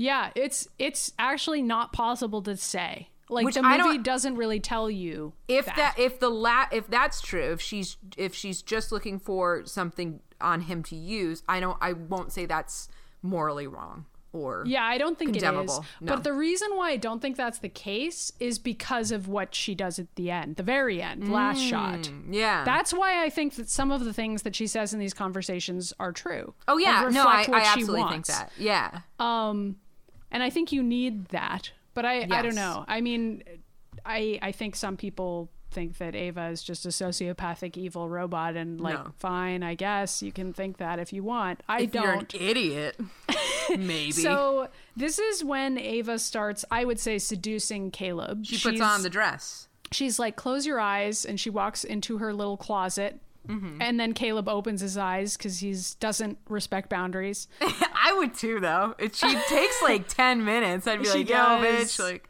She takes her sweet time. She goes and puts on this dress, and she has these pictures on her wall, and she has Yeah, I like very was cute. specific flowered dresses, um, and like a specific wig. well, and she chooses a dress, and she Mm-hmm. she looks at Twiggy, the um, but she's got a picture The, of the, the model, yeah, Yeah, and she gets like a similar wig to her and stuff. So she, you see her making these choices where no one can see her, I guess, except for the cameras, Mm-hmm. um, which I thought was interesting. Like she def she has aesthetic choices. Yeah, but it's Yeah. like, are these choices for Ava or for Caleb? We Ah. don't really know. Like, Yeah. is this what she thinks Caleb would Might want like. to Yeah. see? Um, I think maybe yes, because I feel like she's starting to try to seduce him or trying to get him to help her escape at this point. Yeah, Because she sees him as a way out, I think. Right. Um, but I, I mean, it's debatable. I, the movie's completely debatable. yeah. Uh, so we see Ava showing Caleb her outfit. He likes she's, it. she's he's, put on she's put on nervous. stockings to cover the fact Mm-hmm. that she's got robo legs and she has a little like sweater on to cover her robo arms. So she look. I mean, when you see her, she looks the most like a human that we've seen her yet. Yep, yep. And Caleb gets really nervous, and she's like, are teasing him a little and being like, "Are you attracted to me?" And he's like, "Uh." Vomits all over himself. Yeah, and I think this is when she says. You give yourself away, micro expressions, and Yeah. um, she doesn't yet do the thing, the play the game with him, where she proves that she can tell when he's lying. That's Oh. later, but this Yeah. is when we can start to tell that she can tell when people are lying because she's like guessing how he feels, and it's obvious from his very transparent reactions that she's correct. Caleb isn't exactly like CIA discreet. No, he's he's, yeah. like a f- open book. Yeah. Um, But, you know. and so they're flirting, and it seems like a sweet scene. But I think what's important for viewers to remember is that Caleb still has all the power Yeah. in this situation, yeah. and that even. That is why I can't watch this movie and ever really be like tricked, quote unquote, into ever feeling like it's a romance. And like, Mm-hmm. even when I saw it the first time, I was like, I hope this movie is not trying to sell me this because I'm like very uncomfortable about the idea of Caleb like essentially taking this woman who's been trapped in a box her whole life and like dating her like what the fuck is this movie telling me Well, and like and she's this a- is around when i was unable to relate to caleb and i was more relating to ava personally as a viewer Yeah. Um, well, and, and Ava, I mean, she plays up her own innocence, I think, deliberately, but she does have a kind of innocence where Well, yeah, because she's never met anybody else besides these two people. these two assholes, yeah. Um, and so she, there, she's very intelligent, but there's a very real, like, naive quality to her that would also make it really messed up for. It is, yeah. And I think even Ava thinks that. We don't know she thinks that, but Mm-hmm. secretly she is judging Caleb for being taken in by this, I think. That's Yeah. what I think anyway. Is that I- she's like why would you want this from me? Like why do you look at me and only see me in this way? I but thought I it was. I thought it was really interesting how um, uh, Kyoko, the way she dressed, was very reflective of Nathan's desires. And then I interpreted Ava like she's she has these very girlish dresses and like Yeah. young kind of look. Like I was like, is this um Caleb's like fetish Yeah. like interpretation? and like, later he talks about that like wait like at the very Yeah, end yeah, of the yeah, movie and like i was like dude oh, we can get there. Oh it's uh, creepy. But uh, uh. yeah it's like is this what caleb's into? Like sort of the manic pixie like cute girl who's like save me Yeah. stranger and it's like i that's kind of damning of him if that's what he's into. Right. And like. I know like maybe that sounds like a jump, but later on we get a lot of scenes where Caleb's fantasies or interactions with Ava are are quite literally like intercut with um, Nathan interacting with Kyoko, which we already know is a really unhealthy, horrible thing.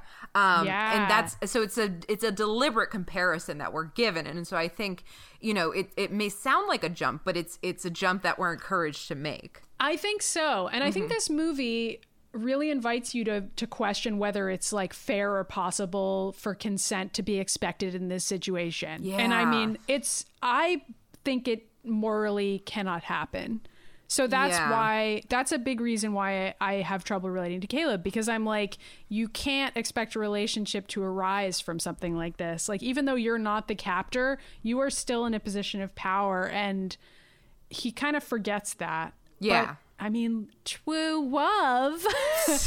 or is it? Okay, so then there's we get to another scene, um, and Another it's in the kitchen again. And this scene this is a great Kyoko scene. We see Kyoko cutting sushi with Yeah. a knife. Yeah. And we see that she can like have a knife. She's trusted to carry a knife. Mm-hmm. Um and uh the scene throughout this scene we keep getting cuts back to Kyoko's reactions In the which- foreground. yeah, which is like amazing because this is a fucking gross Nathan scene. Mm-hmm. Because this is the scene where Caleb says, Why did you give her sexuality Yeah. or a gender? And Nathan's like, Cause it's fun.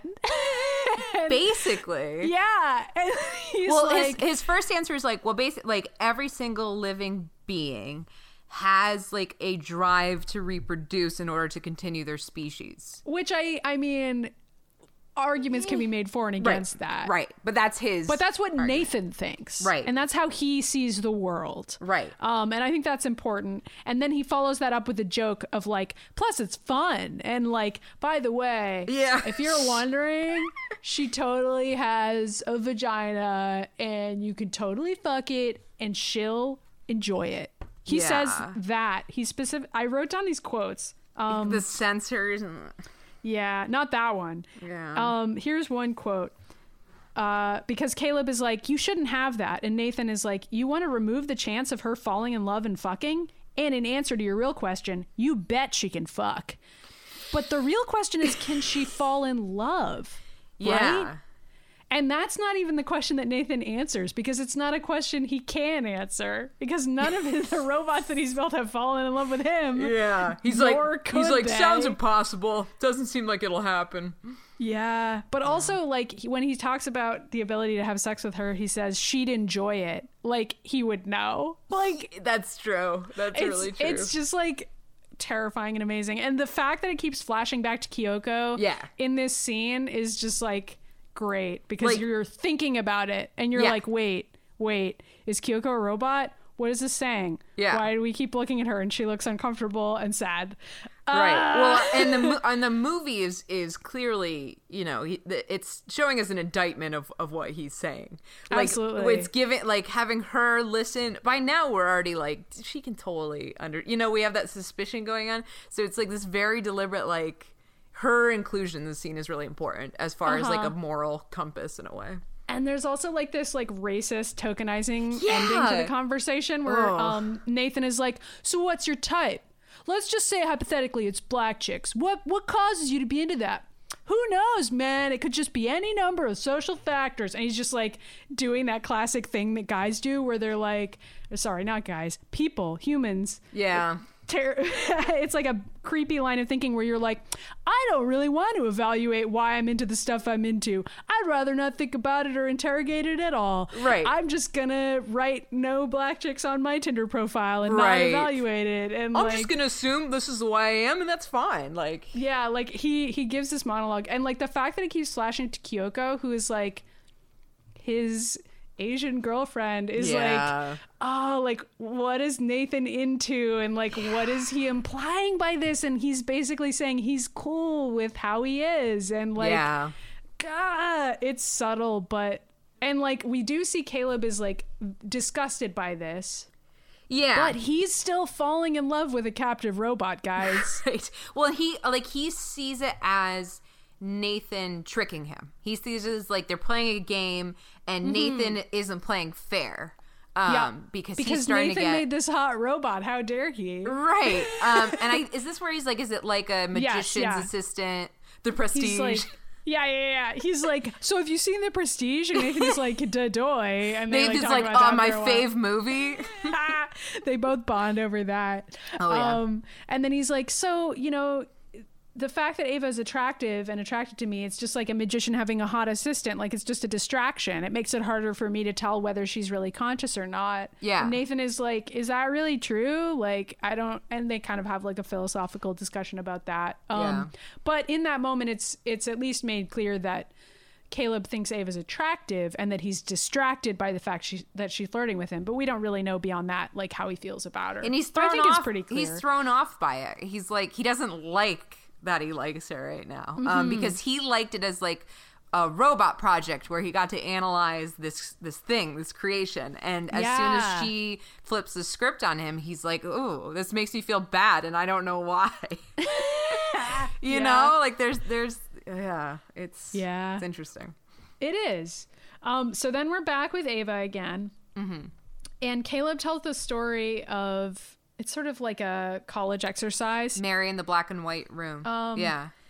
And he sort of goes back to being a little bit distant, emotionally distant here, probably because he's sort of like afraid of his feelings and he's trying Yeah. to keep it professional. Um, but Ava keeps flirting with him. And I think from now on she wears the wig and dress, right? She does, yeah. Yeah. Um, and so the story of Mary in the black and white room that Caleb tells is like this scientist uh, lives in a black and white world and she studies color and the idea of color and she knows everything there is to know about color, but she's never seen color. And then one day she walks outside and she finally sees color for the first time. And the difference between those two states is an AI and a human and throughout this we're sort of seeing like you know in in caleb's mind's eye or in the movie's mind's eye just an image of like ava in black and white. And then we sort of see ava walking outside for the first time but she's still like in her robot form like her metal body. And Yeah. uh, she's And not wearing a dress. She's like naked basically. Robo Yeah. naked. And she walks outside and it's in color. And she's looking at the camera and she looks like naive and beautiful and tender. And she's like standing by this waterfall. And she looks a little scared and needs guidance. Like it's Was it in color once she got outside? Yeah it oh, is. okay. Okay. Because Caleb's fantasies later are in black and white, aren't yeah they? i know i thought that was interesting too yeah, i don't know yeah. why i don't know i don't know why Yeah. the filmmaker chose but to do that So when I heard Caleb saying this to her, I was like, isn't that kind of insulting? Yeah a little Like it's like, well, you might be so smart, you robot, but like I can but see you're color. not you've never even been outside Idiot. Like I don't. Do you think that was a way of him trying to reestablish like? I think so. Yeah. I think he's trying to reestablish, like, hey, I'm in charge here. Yeah. I'm the one doing the testing. Stop fucking around. Yeah. I can see color, bitch. Yeah. Bitch. Um, does she do another power outage here? Man, I can't lose remember. track all the time. I don't know. I don't. I don't think so. But I I, know think that there's a there's a cut back to Kyoko also watching what's happening in the room. So we know that sometimes she watches. Well, uh, I think a couple times in between too, we've seen like Nathan and Kyoko be intimate. Yeah. Yeah. I think I think that's a little bit. That's during the fantasy part that's about to come up. That's not the next. first time we see it because I think at one point we see Nathan on the computer watching. Uh, Yeah, I think that's thing. the scene I'm thinking of. I think Nathan's on the computer during this convo. Oh, with and then we see black and white Kyoko behind him. Kyoko's in the background. She's like lying down on a couch, and she looks like she's asleep. And then she opens her eyes, and she's also watching the screen like over Nathan's shoulder. Yeah. Um, but it's it's I I feel like it's the start of an implication that they're also in sort of a sexual relationship in addition to like a co- uh, boss employee relationship. Yeah. Um, because as far as we know, there? she's a servant. I don't think she's naked there. I thought she yet. was. I don't know. I think she's wearing her little dress still. oh, I don't know. I don't know anything. Um, there's a very slow build up to like her eventually revealing she's a robot. The Yeah. movie takes its very a very long time to reveal that. yeah.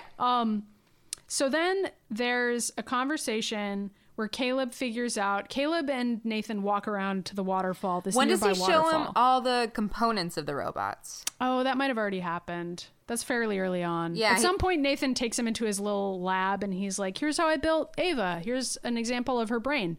And it's a search engine. And I basically used the code for my search engine to uh, figure out how she will think. Yeah, because search engines, like, he's like, everyone focuses on what search engines can tell us about what people are thinking. Well, I was interested in seeing how people think. Um, And I thought this was a really cool way of, like, I like sci-fi has the really tough job of, you know, explaining things that are impossible currently. Um, Yeah. But also, like, you know, leaving enough that we buy it. Um, Yeah. And, and it, I, it walks I like this a very fine line. What's that? And I like this explanation a lot. And he Yeah. also says that he's been stealing um, cell phone camera footage and webcam footage from uh, basically every company. That Like another dude we know. Yeah, guys. Um, Batman. Oh, and also like everyone in reality. and he's been using that all those recorded conversations and all of those uh, facial expressions to feed into how Ava works, which is how she understands different facial expressions and like social interactions and Yeah. how to manipulate people or lie to people or or be genuine when she wants to be or whatever. Yeah. Um, is because she has all of this data, like the wealth of human experience, essentially. Mm-hmm. So yeah, she's like the smartest being in the world. Yeah, and she's her in a brain looks really cool too. It was like this little blue jelly bean Yeah, brain. it's really cool. and it's wet. It's not software; it's wetware. Um, yeah. and so it's like a brain. It like can shift and and like adapt and learn. and Yeah, stuff. like a human brain. It was very cool. It's a really fucking cool, except smart way brain. better. Yeah, Basically, yeah. Mm-hmm. Um. So then in this later scene, Caleb and Nathan are like hiking around this weird waterfall, and Caleb is out of breath.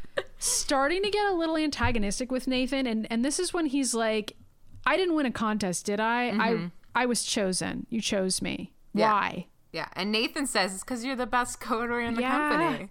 Yeah, Nathan flatters him. He Yeah. gets out of it by flattering Caleb, and Caleb doesn't look like he really believes that. Right, but it he'll take it. I and this is where I was like that you could see this movie as like this vulnerable dude with like Yeah. like it being in a competition between Nathan and Ava. Yeah. You know, like they can find his vulnerabilities. Like he want. I mean, he's an orphan. he Nathan wants, and Ava are like playing a chess game, and Caleb Well, is just even- like this unwitting dweeb who's also there, Right, and well, they- used by both of them. And he even like at one point they even talk about Ava. They're like, "Well, how would you figure out if a chess program, like a computer Mm-hmm. playing chess against you, would?" So like they bring that up, and They do, and Caleb is like, "Does the computer know that it's playing chess? Does it know what chess is?" Right. And so this is set up for us, but I, you know, it, it- Caleb is an orphan. He's been an orphan from, you know, his teenage years.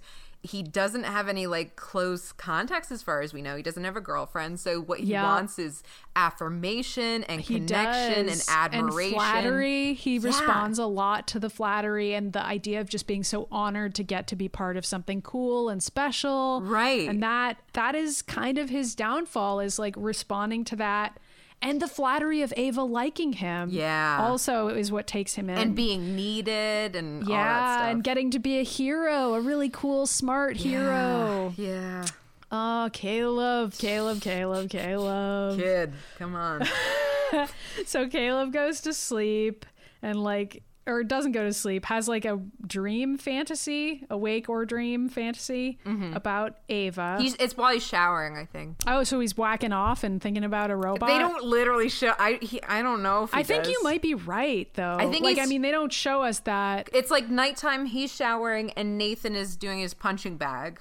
Oh, I forgot about this, but earlier, Oh. a scene earlier before Caleb was going to bed, Ava was like, when she was wearing the dress for him for the first time, she was like, Do you watch me on the cameras when we're Yeah. back at your room? And he's like, What? Blah, blah, blah. what are you talking about? And she's like, You know, those cameras, I hope you're watching me. Yeah. And then that night, she like does a sexy strip tease Yeah. and like makes eye contact with the camera, and Caleb is totally watching. And it's Oh, yeah. like a very like, sexual scene where it is I mean it's not like implied he's masturbating but like it is you know? Because all we see is like a very tight close up of his eyes lit by a computer screen, uh-huh. And it's like and it's like it's like very clear that he's attracted to her. Yeah, um Yeah. and so then this later is like him fantasizing about her but can't see her. Yeah, and it's intercut with Nathan um hooking up with Kyoko.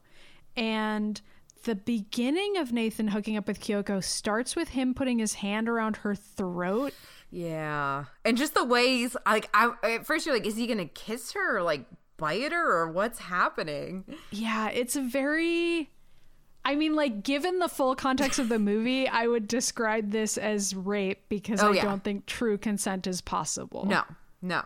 Nor is that, nor do you, given her actions, I don't think you ever Yeah, think it's yeah, really yeah, given. yeah. you know, We're witnessing an abusive relationship between them. Yeah. Um, but the fact that it also like very much telegraphs for the audience like this is fucked up because they show him putting his hand around her throat and sort of pulling her towards him. and, we, oh, and we've already seen him show abusive behavior to her. Of anyway. course, yeah. But even within this scene, it's like we are supposed to think this is fucked up, but then that's intercut with the relationship between Ava and Caleb because Caleb is having a black and white Mm. fantasy of himself escaping with Ava Yeah. or at least escaping to that waterfall and they stand by the waterfall and they kiss and it's like very romantic seeming but like chaste still. yeah, Yeah. yeah, And chaste is a good word, but it's still it's like the end of a romance, you know, like they're finally free and they're together and they're by a waterfall, but like it's definitely disturbing to see it intercut with this other yeah. relationship. Yeah, and it's and it's it's sort of about how like these two men are centering themselves at the as the fantasy Mm-hmm. And their needs as like what's important right in a way. because Caleb gets to be hero, and you Mm-hmm. know he Ava isn't the center of our own narrative there at all. Right. Mm-hmm. Um then we see on the CCTV Ava drawing a picture. Yeah, and we don't know what it's of yet. But we see on the CCTV, um, Nathan walks into Ava's prison. He like enters it, which Yeah. we didn't know that he did really yet. Yeah. So that's already like, whoa, a person's inside Ava's box. right. Um, It feels like an literally and figuratively. Oh, let's God. hope not. oh God. Um, it's creepy though. It's invasive and like so we see the TV over Caleb's shoulder and Caleb's shaving and he doesn't see the TV yet and then he sort of notices it in the background and is like, "Whoa, what? Nathan's in Ava's room? What's going on?" And he like starts to watch it. Yeah. And by that point, um oh, and he has no sound. He can never hear what's happening in Ava's room. He only has a video Yeah. feed. So Nathan sits down on Ava's desk and he's sort of like leaning over her in like a paternalistic way and it's it's creepy looking and we're we're sort of like threatened by it and he's wearing black and and her room is like very bright in Yeah. color. Um then all of a sudden he picks up her drawing and he rips it up and throws it on the floor Yeah. and then walks out. Yeah. Yeah. Anyway, uh so that's disturbing. Yeah. we don't know what's going on. when does the dance scene happen? That that's next. So Caleb gets upset and tries to find Nathan. Yeah. And instead he finds Kyoko and Kyoko looks at him and looks afraid. Well, she's staring. starts she's staring at the. Um, we forgot this scene where the painting. Yeah, what it because they have a con- Nathan and Caleb have a conversation where Nathan uses the um the Jackson Pollock painting. To make They're looking point. at it. Yeah. And yeah, and and Nathan is like, you need to stop overthinking everything you're doing. Like Jackson Pollock didn't do that when he was making his paintings. He just did everything on instinct without Yeah. thinking about it. And it's sort of a weird scene. I wasn't sure what to take it from it. There's a lot of things in this movie that I like don't have detailed takes on, and that's one of them. Well, and pretty much anything Nathan says could be interpreted so many ways because he's like weird and like sometimes openly self-destructive and sometimes like duplicitous. So it's it's yeah, a lot. and I wasn't I wasn't sure, but he seemed to be implying that like the the painting said something about him and like his motivations. and Yeah. The idea of acting on instinct versus like overthinking each action before you do it. And he was like, if you did that, Jackson Pollock wouldn't have painted a single brushstroke because he couldn't have done it. And it's like, well, okay, but also thinking about stuff can be good, dude. Like, what right. are you? well, and I think saying? that's that's an important aspect of Nathan's narrative too, where he, Mm-hmm. I mean, he has great ability. He's able to create this incredible, you know, AI, this robot, um, and it's like amazing and stuff. But that power. Um, he doesn't. He doesn't quite take responsibility. You know, with great power comes great responsibility. Yeah, God. great point. really good uh, way to sum that all up in a sentence. I could. It was coming up anyway. I just had to let it go. Um, Yeah. But he like, and it's almost like a tech commentary sort of thing. Like we have we have all these wonderful, incredible abilities, but as incredibly flawed human beings who you could say for Nathan and Caleb haven't grown past their male adolescence or those impulses. Yeah. It's it's horribly misused, and that will backfire on them. Yeah, like the, it doesn't seem like Nathan has really interrogated like why he's creating what he's creating and like what his actual motivations are and he's kind of like I can't do that because if I think about it I'll stop and this is something that I just think needs to happen. Like later on he talks about how he feels like AI was always going to be invented anyway so he just may as well have done it. Yeah. And his motivations are sort of interesting in that way. I mean, Um, and and like I whether it's there- ethical. Yeah, there's a point where Caleb is like, "Why did you make Ava?" And he seems like taken aback, like he hasn't even really thought about that. Yeah. And that's when he gives the answer, like, "Well, it was going to happen anyway." Um, but he's unwittingly created an AI that reflects his own like gross bigotry and biases, and will like take him down. You know, Yeah. it's Yeah. really interesting. It is. It's cool though. So so in this scene Kyoko's looking at the painting. Sorry for getting us off track. And I mean, no, it's it's good. And I mean, I guess your read on it is that maybe she's remembering what he said and thinking about it I by looking at this painting. I don't know. Um, I I I was touched by it. Um, just the image because I already, you know, it.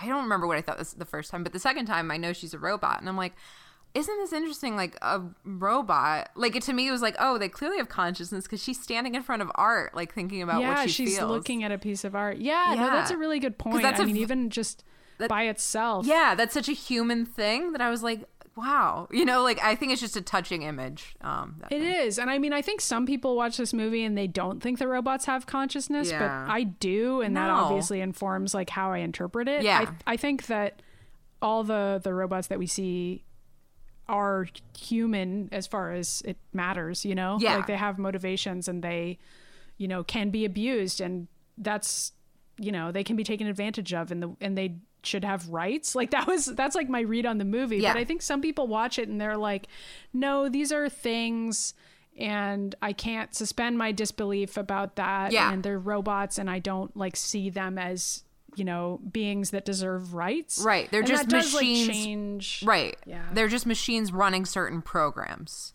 Um, But so are people. And I mean, yeah. Nathan also makes that argument in his own gross way. Yeah.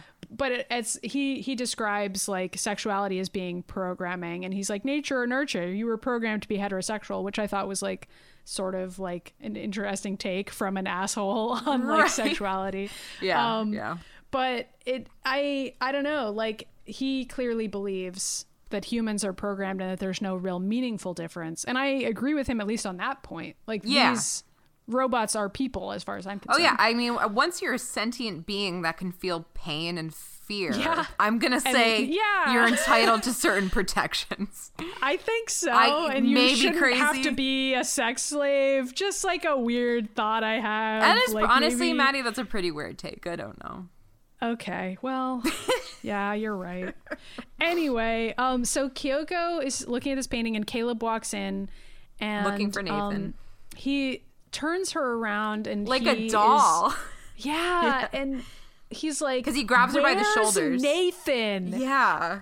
and she looks kind of scared and then she starts unbuttoning her dress Yeah. and he's like what no don't don't do that i don't want you to do that what are you doing and like is is freaked out and thinks that she's like offering her body to him Mm-hmm. um and I had always just interpreted the scene that way. I this is one of the things in the movie that I like didn't have another read on, but in this essay about Kyoko that's um, written by Micheline that I referred to earlier, she thinks, and a lot of people apparently think that Kyoko is trying or about to try to show Caleb that she's a robot in this scene Huh. because later she does. Yeah. And the way that she does it is by being naked and then taking off her skin and showing him her metal chassis. yeah. But in this scene, this is early on, and um, so Micheline's interpretation was that Kyoko is like thinking maybe Caleb is gonna help me, Hmm. and we're alone for the moment. This is the first time that the two of them are alone. Yeah. and she quickly is like, "Let me just like quickly show him that I'm a robot." Because she can't speak. Yeah. But yeah, he he doesn't understand what she's trying to show him, and she doesn't have a way to communicate. And Nathan shows up almost instantly. Wow. No, I know it like super changes the movie. Yeah, because because for me, I you know I've always read Kyoko as revealing exactly what she wants to reveal as time allows. But I guess she is really limited by Nathan's presence. Um, yeah, so it's entirely because possible. she doesn't want Nathan to know necessarily that she has any con- any designs on leaving and like Caleb suddenly showing up means that at least the front door has opened once so there's like a possibility of Mm-hmm. Escape and like he introduces complications nathan isn't always doesn't always have his eye on everyone now because there's this other person there Yeah, Um, interesting. I, I like that interpretation. but i don't know again i have no idea if any of this is the case Right. um so the next thing that happens is nathan walks in and i think he's drunk already or at least belligerent Yeah. He's in a mood Mm-hmm. and caleb is upset and he's like why did you tear up ava's painting or picture i saw you doing that and Well, and first, well, first he he's like, dude, I told you it's no use to talk to her. Like she doesn't understand what you're saying because like he sees Caleb like trying to rebutton her shirt, and he's like, what you could do though is dance with her. Um, Yeah. and then turns on like disco music. Um, Yup. and that's when Caleb's like, why'd you tear up a picture? And he's like, I'm about to tear up the fucking tear dance, the dance floor which is so good. it's so good This scene like is honestly iconic. It's so good. It is, but it's also like really creepy. It is. Well, it is Because you're like, what is happening? right well because they so um nathan and kyoko start to do a synchronized disco dance Yeah. um and it cuts to caleb's face he's like literally what So is freaked happening out. yeah Yeah, and it's amazing. but the so I want the direct I mean it it satisfies the need for like that little comedic like break and stuff like that but it's Mm-hmm. and and the director's like well he's kind of trying to be like macho and stuff but it also reveals like how sad Nathan is that he spent months Yeah. choreographing a dance with this Yes. robot that is how I interpret the scene also. Is like Nathan is spending so much time alone with his robots and he just is making them dance. Yeah. Literally. And like that is creepy. like it shows how he sees them. It says something about him. It says something about like what he thinks is like a good use of his time. Like he's just like fucking around and drinking and like using these robots for his entertainment. Yeah. And it's I mean, Nathan Creepy. is is a deeply unhappy person. He seems fine to me. Honestly, I looked at that and I was like, hashtag goals. Um, I'd love to be isolated in the mountains and for enough time where I could. I mean, like if you actually talk to the robots and like we're friends with them, I imagine it could be chill. But if you're just I mean, like, like, yeah, if you like created a robot and like were friends with them Right. and like recognized that they had agency. that would be a way Maybe. lamer movie if it starred me, the robot creator. Just be like, this is my friend Barry. He's a robot, but I love him. And then it was like end movie. and Barry's like soup's chill. Yeah, Barry's like, yeah, you know, she's kind of an idiot, but you know, she she brings me food. So, well, they don't even eat, so I don't I don't know what I would bring him. Barry's like, I don't know why she keeps bringing me food, but it's kind of cute. It's how She needs humans. a lot of help, honestly. it's how humans show like affection. So I get what she's trying to say. I'm like his weird cat or something. I mean, like, I don't know. There are a lot of robot characters in other media that I really like for that reason. It's like, like sort of like the idea of an outsider character who like doesn't quite fit in with the the humans around them. Like, I think that's like a really compelling story to tell. Yeah. and I think so too. this movie does a good job of like juxtaposing that as like a metaphor for being a marginalized person. Oh yeah, and I think it it the fear of Ava and the mystery around Ava. I think it taps into a really like interesting male fears of like, Yeah. does this girl I'm interested in really like me, or is she lying to me and it's gonna hurt me? Like, there's that like male vulnerability that's really terrifying, and I think that's I think that's a clever villain to have representing that. It is clever, Mm-hmm. but it's also like a reflection of a fear that never really happens and sort of like a wish fulfillment for the women watching in a way because it's like well, I mean, I mean, that's how girls girls it. do reject men in the real world, but Yeah. Yeah, but it's I mean that pe- like men aren't prepared for that emotional experience sometimes and can react violently or or in her horrifying ways. Right. But this movie kind of reverses that Yeah. paradigm. But but what I'm saying is I, I think it's a bigger fear for men than it is for women because we're used to kind of like navigating emotional stuff. right, because better. like, you know, society already rejects women every day. yeah, I've heard that, but I live in a glass box, so I've never seen society. I mean, you're better off. Um JK, I'll let you out. Uh, Why are so- you keeping me the box? I don't know. I in this weird in this weird metaphor, Yeah. I think I might be Nathan. Wow. So in the next scene, this is the scene where the lying scene. They're playing a game where Ava's like, "I can tell if you're lying," and she asks him his favorite color and his first memory, and in each time she's like, "You're lying," and he thinks harder, and he's like, "I guess you're right. That wasn't that wasn't a completely accurate answer." Right. And um, and then the third question she asks him is, "Are you a good person?" And he's like very taken aback and he's like, What? I can't God, you can tell if I'm lying. You're gonna know what I really think about myself. And he like can't answer it and he's like upset. And she's kind of bemused, but also like, for real though, what's your morality, Caleb? Caleb? Like you need to fucking tell me like what's going on with you Yeah. And because she's, uh, like- pretty much everything hinges on this. right and during the whole conversation she's you can see her stu- intensely studying his facial expressions like she cranes her neck and like aims her head so she can really look at him mm-hmm. And it's good And then he says yes yeah, and then he eventually says i try to be or something I think he says I try to be, and then she follows it up by saying, "So what happens to me if I don't pass your test?" yeah And he's like scared, and that then happens eventually. that happens after his conversation with nathan though I don't know. I think I uh. think he doesn't know the answer this time, and then Oh. he circles back to Nathan and is like, "What does Oh, happen?" okay okay i think you're right Um, but for the moment, he's just worried. yeah and he's like But he's "What?" he's as soon as she asks, he kind of knows what the answer will be. I think, even though he doesn't have confirmation yet. and she knows she she's- knows Yeah. Yeah. And and she's like, "Am I going to be shut down if I don't pass?" And he's like, "I don't know." And she can like tell that he's lying. yeah and and she's like, "Do you think that's fair?" Yeah, For if- you to if somebody- be on the other side. right It- could somebody just shut you down yeah I mean, this is again a conversation on which the rest of the movie hinges, Yeah. where she's like, "Do you think it's fair for somebody to be performing a test on someone to decide whether they live or die?" Hmm.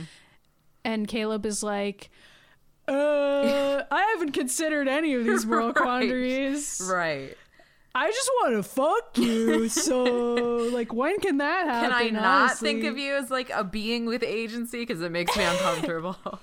And like the fact that you're reminding me that this is completely life or death for you is like really killing my boner. Right. And like I don't know, like can you just like drop it and like get back to like being cute and flirty and asking me what my fave color is? Because like this is like really a buzzkill. she does really drop it on him too. Like she gets him into Mm-hmm. like a false like we're playing a game here, and then like you know Yeah. She's good. And one of the lines that Caleb says to her here that I wrote down was, It's not up to me. Yeah. And she goes, It shouldn't be up to anyone. But I thought it was interesting because, like, is it up to him? And I think that's a question that the movie kind of raises again with Caleb is like, how much could he do to intervene in what Nathan is doing overall? Mm-hmm. And, like, what should he do about it? Yeah. But yeah. And then he has a conversation with Nathan that I think is the one that you remember where he's like, What happens to Ava if she doesn't Yeah. pass? Yeah. And Nathan's like, um, yeah, she'll she'll probably like be shut down. And anyway, I think the next model is what's really going to be good anyway. I don't I don't think Ava's the final iteration regardless of what you think. Um and Caleb was like, "What? What are you talking about?" And Nathan's like, "Yeah, um I just don't I don't know. I think the next one's to be a breakthrough and so I'm probably to like take her brain and like re-upload it and delete Wipe her memories. Yeah. and yeah and like caleb like looks horrified through all this i read this as like nathan being intentionally manipulative but i don't know what you thought Um. i felt like he was intending to like fuck with caleb for this scene Yeah. I. I, uh, I don't know. i mean it's hard it's hard to say It is hard to say. I, you know, I think he is cavalier about it, and so he doesn't have to pretend very hard if he is pretending. right Um, for sure he is cavalier but i think that like he saw the conversation that caleb just That's had true. Yeah. and he knows that Caleb is like kind of falling for Ava or like fancies himself as Ava's hero. Yeah. And so he is kind of like taking a dump on that and being like, yeah, man, she's a robot and you shouldn't care. Yeah. Because I'm going to delete her. As yeah, he, you he knows so that fuck you." Mm-hmm. Caleb cares for her. Um, he realizes that and has basically waited for that to happen. Um, and this is also so this is also the scene where he's talking. You know, Caleb asks him why he made Ava, um, and they make a reference. Caleb says, um, uh, "I am become death, destroyer of worlds," um, which is a Yeah. reference to um, the creation of the atomic bomb. Yeah, that's that's Yeah. what he said when you know they tested the first atomic bomb, I believe. Yeah. um, and uh, it's our it's one of many allusions to comparing robots to the atomic bomb, and I feel like um, you know what I was saying earlier, sort of about how you know our abilities to create like what we can make has way out past our moral capabilities of like understanding what these things are um Right. and and when you think like ava is an atomic bomb um then the whole movie's like in the the way um nathan interacts with her and it makes it insane like no kidding that you're gonna be a casualty of this um Yeah. so i thought that was really cool It is cool. And there's a lot of like really neat illusions in here. And I'm, I'm sure we missed some, but I know there's like an Alice in Wonderland one. yeah through the look, looking glass Yeah, and um, Frankenstein is is a book that a lot of people have compared this movie to, but I'm not super familiar with it. I guess there's I know there I guess there's been- also a fairy tale called um, Bluebeard. Did you see this when you were looking stuff up? I didn't. I don't know about um, that. I'd never heard. It's kind of a dark fairy tale, to be honest. But um, Unlike this movie, which is uplifting. Um, but, but the, basically, what it is is um, there's a guy named Bluebeard who's had a lot of wives, um, and he's like old and rich. Um, and he's looking for a new wife because they all the other wives had disappeared. Uh oh. Um, and he finds a young girl who's like scared of of him, but like has to go be his wife. And he says, you know, whenever he goes away, he gives her the keys to the house and he says, but you must not open this one door, which is sort of like when he tells Caleb, like, you can whatever Yeah. lets you in is okay. Um, and so one one day he goes away and she opens the door and it's the bodies of all the other wives. Oh God! And the key falls and it falls in like their blood and gets stained and it's like a magical key. Um, so he knows that she's been there or something. And then he tries to kill her, but then like her whole family rallies and, and kills him or something. So it's a happy ending. But the people said like there's that like blue book and that sort of like Bluebeard and that sort yeah, of thing. Um, that, and I, I there's obviously some parallels there. Well, he says uh, Blue Book is actually about like the notes that some um, philosopher or something took. I forget, but Right, it's a different reference. This movie References is like on very, references. very carefully written and carefully. well, you know how we were talking Like, about how the witch like it it seemed to be all symbols, but ultimately like it, it felt empty. This one actually feels rich. Like you could draw so much from these things. Yeah, it it seems like a movie where a lot of thought went into it, and the results show Mm-hmm. wasn't just, like, they can hold up to heavy scrutiny. Yeah, it wasn't just stuff thrown at a wall that sounded interesting. It was like there's very intentional thought. Yeah. And I mean, I think even if you don't like the movie, you can kind of respect, like, oh, wow, a lot of thought went into Yeah. each of these different arguments and like the different mor- moral suggestions made about each of the characters Yeah, and for like sure. who's right and wrong.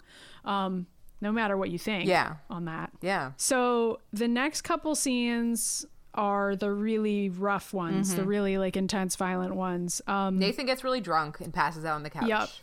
he passes out And he recites then the Bhagavad the Gita. Bhagavad Gita that is the same line that we were talking about before, except that he quotes the full thing that Oppenheimer said about the the atomic bomb, and it ends.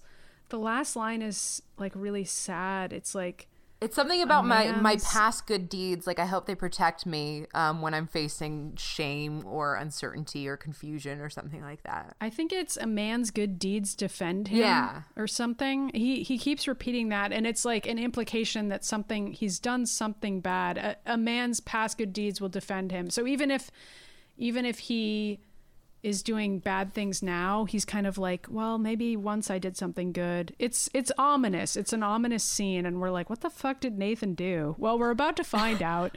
Um so Caleb sneaks up and gets the key card, gets Nathan Nathan's key card out of his uh, pants pocket, and goes to Nathan's. Mm-hmm. Also, Caleb's like staring him down when he passed out. Like Caleb has had enough of Nathan. He's really upset with him. Yeah, he is sitting there and he has like consciously decided not to get drunk and to let Nathan get drunk. Mm-hmm. Yeah. This was Caleb being manipulative. Yeah. Um and how manipulative we find out later, but Mm-hmm. but for the moment we don't know. Um and so Caleb sneaks into Nathan's office and he writes some code and then he opens up some videos that he sees on Nathan's computer and these videos are of previous prototypes, previous robots. Yeah. And um, they're Lily and Jasmine and Jade and Lily's a white lady, white robot. Jasmine is a black lady and Jade is an Asian lady. Um, and we sort of see the progression of like how Nathan has mistreated these other robots. Yeah. And it moves really fast. Right. And it's really scary and horrifying. And it ends on this shot. Like he's moving their naked bodies around. He keeps them naked all the time. Yeah. And he gets to wear clothes. Very Westworld. Yes. and um, Uh, well, and it's like so. The first Bond lady, she's at first she's just a pair of legs, and that's a really Yeah. creepy visual. And then she becomes It like a full person and just walking around naked. And then our next person, Jasmine. Jasmine. Um, she doesn't have a head. She has like a metal. yeah, and he just like Head. drags her around and throws her in a corner, and it's ugh, it's bad. It's tough to watch. Yeah. And then Jade is like the really tough Yeah. one because so they're having a conversation and Jade is in the glass box and he keeps trying to like ask her questions and she just keeps saying, "Why won't you let me out?" yeah, And he tries to give her like a straight answer and she won't accept it and she's like, screaming "Why at won't him. you let me yeah, out?" And then eventually it cuts to her beating her hands on the door and screaming, "Let me out!" And she beats her hands until they get worn down to just metal nubs. they just break and off her arms. Yeah, It's like an incredible shot where she's just, you know, yeah, losing her arms so that she can try to get out, and she can't get out. yeah. it's it's Um, And then Caleb like gets up and he walks over and sees these mirrors and he realizes that the mirrors are like doors and also Kyoko's like in the room of full of mirrors and she's lying on the bed naked and Mm-hmm. Just watching um, him. By this point, yeah, she's watching him coldly. Mm-hmm. And by this point I, we can infer she's a robot simply from the fact that she's lying there naked and like unashamed of her nudity like the robots in the videos yeah, were. and we've seen a lot of realistic looking. We've seen a lot of like their na- completely naked Yeah. bodies. Um, and so anyway, uh, he sees these mirrors and he opens the mirrors and he finds the bodies. It's a real Bluebeard moment for Yeah. him, where he finds classic these- Bluebeard situation. yeah, he finds these powered down bodies of Lily and Jasmine and Jade in these uh,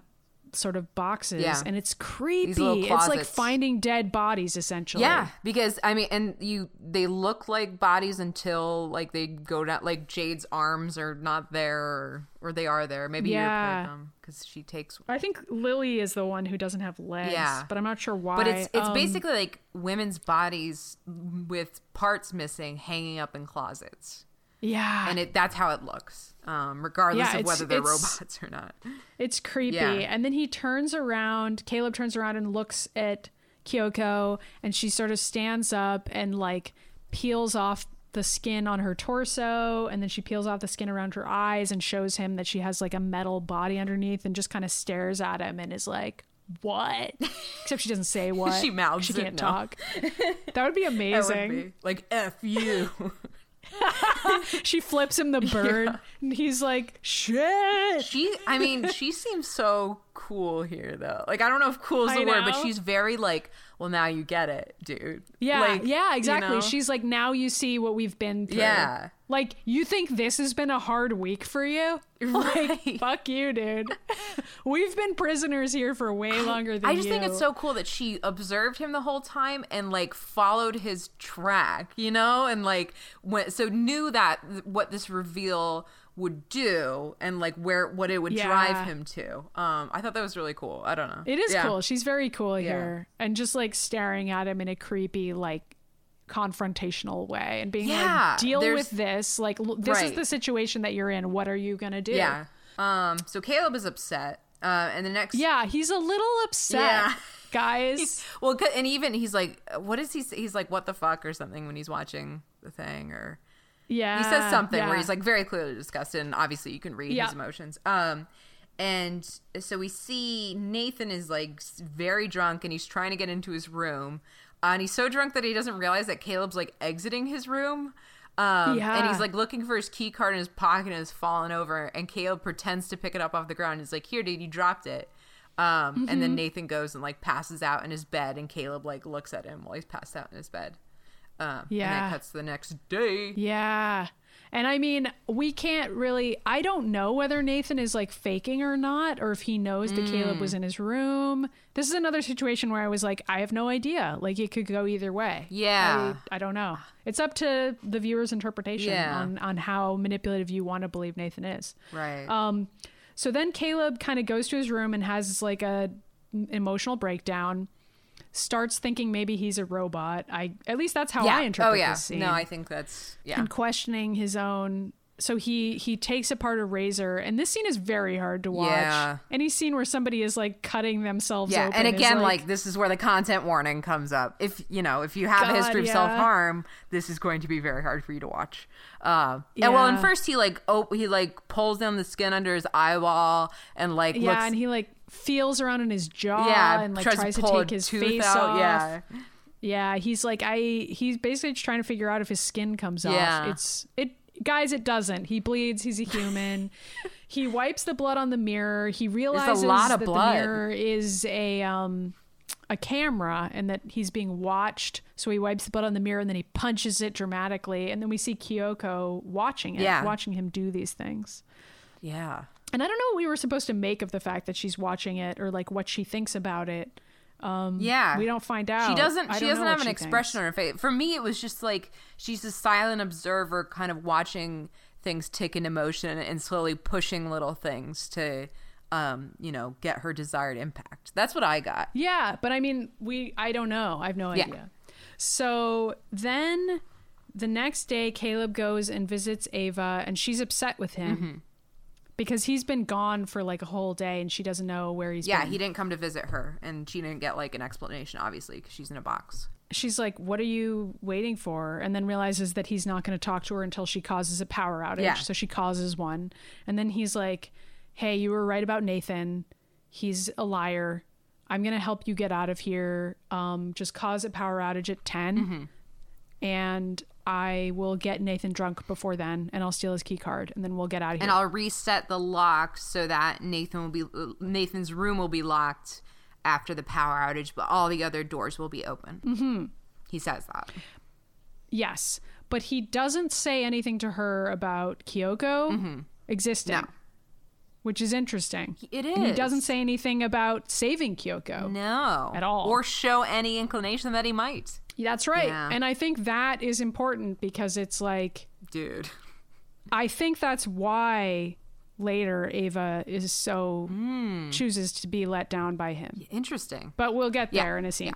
Um, so then Caleb goes back to the kitchen and has like a really awkward Mm-hmm. oh convo with god. Nathan. And he well he tries to like be really smooth and like, it's my last day, man. Let's drink. Um, and it's like, And Nathan is like, no. yeah. Um, And then soon it's clear why Nathan is saying no because Nathan just admits to him, like, hey man, like I saw this video when I woke up today. I saw this video of you smearing blood on your mirror and punching Yeah. it. So it seems like you're not doing super well. And it, it also seems like you might have some designs on Ava because BT Dubs. Remember that time when I tore up that picture in her room? Well, no, no, no, no. So first he's like, he says like, um, I don't know what, like the first thing he says to indicate that he kind of knows what's up is he's like, what if she was tricking you and into Right. thinking that she liked you? Um, and Yeah. Caleb's like, what? Um, yeah. and then that's He's when, like, what if Ava's pretending to like and then you?" that's when he goes through like the series of reveals. I feel like that's like the kickoff. I don't, yeah, Yeah, this is like the end of the movie or Yeah. close to. It's like the last 20 minutes. So he's like, "All right, come into my office. You don't even have to break in this time. I'll just bring you in Yeah. there." And they boot up the computer and he's like, "Let me show you this video that I took of uh, Ava drawing that picture for you." Mm-hmm. Um, and they show him the video, and this time we can hear what Ava says to him.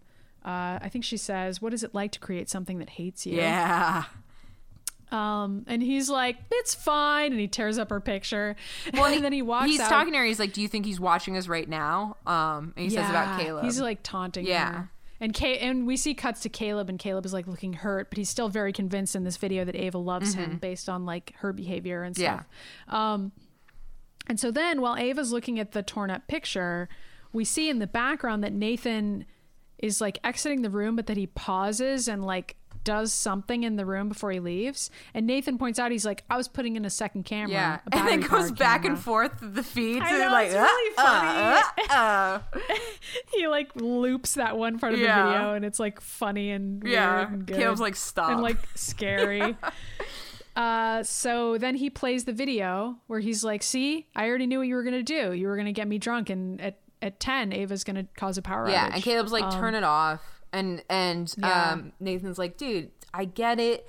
Like this was the whole thing. Like this was the test. I wanted to see if um like Ava is a rat in a maze." And Mm-hmm. her exit out was you, and so I wanted to see if she would would how she would basically like try to get you on her side. Um, yeah and he's like she had to use all of her skills imagination manipulation uh, like acting lying empathy pretending to fall for you Yeah. like she had to use all of these incredible skills that prove her consciousness in order to trick you Yeah. into helping her escape And Caleb's like, "Did you create her face based on my porn searches?" Yeah And I was like, "Dude!" Um, And base and Nathan basically admits he's like, "Well, he's like i mean that's one of the bonuses of owning a, a search engine am i Oh, right and it's like oh these fucking guys And Caleb was like, "You didn't choose me because I'm the best coder." And Nathan's like, "You're all right." And he's and he's like, "You chose me because," and he's like, "I chose you because you ha- were a good person." And Caleb's like, "Because I'm an orphan and I have no, Yep. I have um no girlfriend." I have no girlfriend, no wife, no social yeah, ties. and no Caleb's one- like, "Because you had like," he keeps trying to like make it sound like because you Yeah, Nathan is like, no, it's because you're like observant, Right. And like Caleb's like- and but Caleb is like no longer taking Nathan's compliments. Yeah, he just cuts it. Um, He's he can see like where he was set up in this. and at this point he is firmly in Ava's camp. Oh, yeah. and he believes Ava is on his side, Yeah. and he has thrown in his lot with her. Well, then he reveals. So Nathan's like, I, you know, I wonder what would have happened. Blah blah. And Caleb's like, well, I guess we'll find out. yeah, there's a power cut, Yeah. and Nathan's like, oh, I guess it's ten. Ava's gonna Yeah. be missing you, huh? Oh yeah, yeah, yeah, yeah. That happens first. And and Nathan Nathan like taunts him and he's like, ah, "It's too bad that you weren't able to uh, run that r- routine to make sure the doors Yeah. open." And Caleb's like, "Actually, I already did run all of that code last night. Yeah. While you were drunk. Yeah. I already did all of it ahead of time." And I, I figured you were watching us during the blackouts. Fuck! Yeah, yeah. Dude, what did you do? You let out the atomic bomb. Right. So Nathan looks shocked, goes up to the cameras after the blackout's over, and he sees.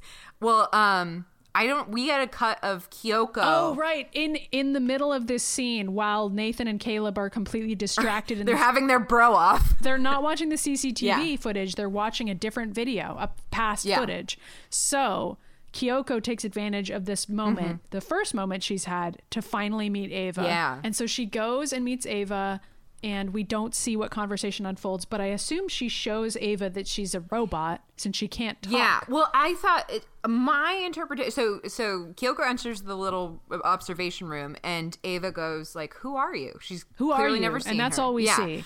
My interpretation, we see them later, and they're like kind of tapping each other, and like it looks like Ava's they- whispering into her ear. I feel like they have a way of communicating. I feel like they do too, Yeah. but I don't know what it could possibly be. I, yeah. Well, I mean, But it's like it's almost as though they're so much smarter than Right. humans that they just instantly find some way to talk to one another and collaborate as soon as they meet, Yeah. which is amazing and like one of the many affirming things about this movie. and I, I, think, bought is, it like, the way they look so intimate later and the way they're like in each other's spaces in like a protective way i was like they have shared information like they kind of both know what's up with one another and have a plan Right. And I, I do think it's like a betrayal of sorts that Caleb doesn't seem to ha- care about freeing Kyoko. yeah yeah Because it's like, well, she doesn't belong to him, so who cares? Right, And it's like, yeah. she's someone else's problem, I guess. Yeah. And it's, but Ava cares. That becomes her first priority. At least that's my interpretation. But it's not possible. Yeah, At least it's hard to sadly, It's tell. not. But like, but they work together. yeah they do So anyway, we, we the next thing we see while Nathan's freaking out about the doors opening is Ava finally walking down the hallway. And, then it starts this like amazing well nathan, nathan sees ava walk out and he turns back to caleb and knocks him punches this him. punch was like i was like oh my god is he dead Yeah. like it was it was hard um just like a quick sucker punch right in Yeah. the face and knocks him Yeah. out. So Caleb's down for the count, and then Nathan picks up one of his um, Weights. barbells and like takes the plates off, and it's just like a little metal stick which you could like fucking kill somebody yeah with. it's heavy um he's obviously going to go kill the robots yeah or beat them into submission or try to Yeah. he's ready for battle Yeah. so he leaves the room and walks towards ava and She has a really kind of like touching or beautiful kind of exit though. Like we, she's like looking at the hall and she's never been in. She sees the masks lined up to her face, and she like goes really close to. I thought she was gonna kiss the. yeah she like puts her face right next to the mask that looks like her own mask and it's almost like a hug or like a tender kiss of it where she like recognizes a fellow robot face Yeah. and sort of like it dawns on her i think in these moments that like there have been others they've died Right, she's, not just met Kyoko. one. Right, exactly. And Kyoko's standing in the hall, like respectfully waiting for her. Yeah, and then she notices her and then walks over to her, and they have that very intimate moment where they're like tapping. Like it's a very, it's shot very like sensually. Yeah. Um, it's very close ups on like her whispering into Kyoko's ear. We don't hear anything, obviously, and, and Right, we don't know what they say to each other, which I really like actually. Me It's like too. they have a secret conversation and we never know what it is. Well, and it's a reminder like- that like this movie, like we don't get much of Ava in this movie. This isn't about her, and that's part of the problem. Like, uh, like Yeah. in in this dude's like it's it's Caleb's perception. we don't really know. We don't know what Ava is like when she's free and what she really wants, and Yeah. she's never had the opportunity to have that decision, Right. And like really make any actual choice for herself. I mean, this is kind of like now Ava's free; she's walking down the hallway, yeah, and so on. And it almost feels like we're intruding on this moment of intimacy. It's like it's very. I liked it a lot. Yeah, and then Nathan does intrude. He walks Yeah. around the corner and they turn towards him. And this gif of them turning Oh my him, God, the looks I, on their I have a gif of that. I love them. It's so- they look so. Uh, It's so amazing. mad. Kyoko- It's like at last we confront our fucking Right, abuser. Kyoko looks like eh, furious, but like very Yeah. low, like just glaring at him. And Ava's like, "Yo, like what's up?" Um, it's great. Mm-hmm. And Nathan goes, Ava, go to your room. And Ava just looks at him and she goes, Are you ever going to let me out? And he says, yeah, yes and you can tell he's lying and she just does that subtle head turn Yeah. that she does where it's like lie yeah, you're no, lying no, and then she starts walking and then breaks into like this perfect run which is scary. Like when It's she's just scary. charging at him. yeah and she like leaps on him Mm-hmm. and he like almost doesn't know how to fight back at first it's like he's so taken aback that, That he doesn't know how to do fight her. Yeah. yeah, and she like starts trying to choke him, but she's like not quite sure how to go about it. Yeah. and She doesn't so look she's very sort of clumsy. Yeah. Um, and I mean, she's never fought anyone She's- before. yeah, that's true. And so then he sort of like gets the upper hand and and like you know turns her over and he's um on top of her and he uses his metal thing to knock off one of her arms. Yeah. And she looks she looks so uncoordinated and and conf- and like like awkward. It's like really sad. Yeah. Um, you know, even And out of he- context. So he stands up and he starts picking her up by the legs and dragging her back Yeah. to her room. Mm-hmm. And then Kyoko is behind him with the knife and she stabs him. And the- it's amazing. The way she does it just slides or it's it's like She just slowly slides the knife into his back. it's not like how a human would stab somebody. It's just like No. it's really and there's cool. like no sound in this moment. It's all just this like spooky song. yeah. It- and then he turns around and sees her and he's like afraid and sad and scared And angry. and he like tries to look away from her and she picks up his face and makes him look at her as he's dying which is amazing and he picks up his metal club and he hits her in the head Yeah. and knocks off half of her robot face Yeah. and she just like kind of keeps looking at him and then collapses Yeah. and dies Yeah. That as far as we know. yeah She's and just then down for the count.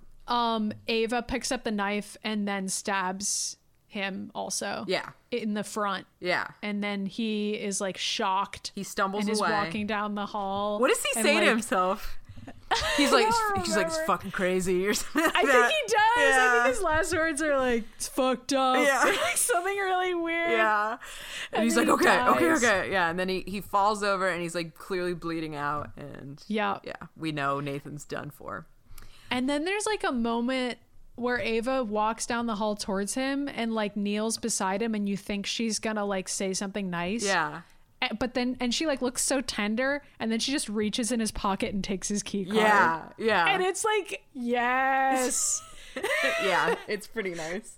it's so good. Um, so she goes she goes into Nathan's room and Caleb's like just waking up now. Mm-hmm. He missed the action. Um yeah. And he sees her, and he sees her arm is missing. yeah. Um, but I don't think he sees that I don't think he sees that Nathan's been killed. No. Yeah. He doesn't know what's happened yet. Right.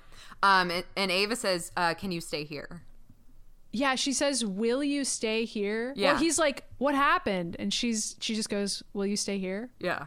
And he goes, "Stay here?" And then she and just then stays there. Yeah. And she leaves. Well, she goes And into, she goes in yeah. another room. She goes into the room full of mirrors and she opens them and she finds the other robots in there. And this scene's really interesting. Um, it's like a, I mean, it's like a tender scene for Ava because she's she takes the skin from Jade. Yeah, she takes Jade's skin, which is weird because would- Jade is like the only other Asian character in this movie, and it's like, why? What is this movie saying? And I don't think this this scene was done with any level of care. Yeah, It's like one of the weaker scenes in the movie for that reason because I'm like, uh, is Alex Garland like really navigating what it would mean for Nathan to have created robots of three different ethnicities and like what does that say about him and like what does that say about like what does Ava think about that? Uh, It's not like a thing that the movie really navigates. Yeah. And all of these other robots die, which is not ideal. right, and it's So- and the image of like the white woman assembling herself from dead women From of color. dead women. of- Yeah, it's not. It's not great, guys. but it's, not that I'm trying to defend anything, but this this No, this but- time around, I did notice that when Ava opens the closet containing Jade, Jade is looking straight forward, and Mm-hmm. then after um, Ava has finished like taking Jade's skin and putting it, covering herself with it, Jade is looking down at her, and Yeah. her lips perceptively like twitch in a kind of smile, which I rewound Yeah. like 10 times to see. It's really, really subtle. Um, and I don't, I don't think it's like, so it's fine. Um, but I, I just thought it was interesting and like, I don't know what that's supposed to mean. Um, Yeah. I mean, I do think that there's sort of a sort of reductive implication of like robot sisterhood here that Which I was kind of feeling a little like I it I was mean, I'm, pulling I'm me in. here for it. I'm Yeah. here for it, but I, I do think it's like worth noting that the main robot is like a white lady, and Yeah. all the other robots die. Yeah. and that's kind of like a holdover from horror movies. Like we sort of realize at the end that that Ava is the final girl, and she even puts on a white dress, which is like a classic final girl yeah, thing. yeah, Um, she finds the the dress that's I think Lily is wearing Yeah. and puts it on. Mm-hmm.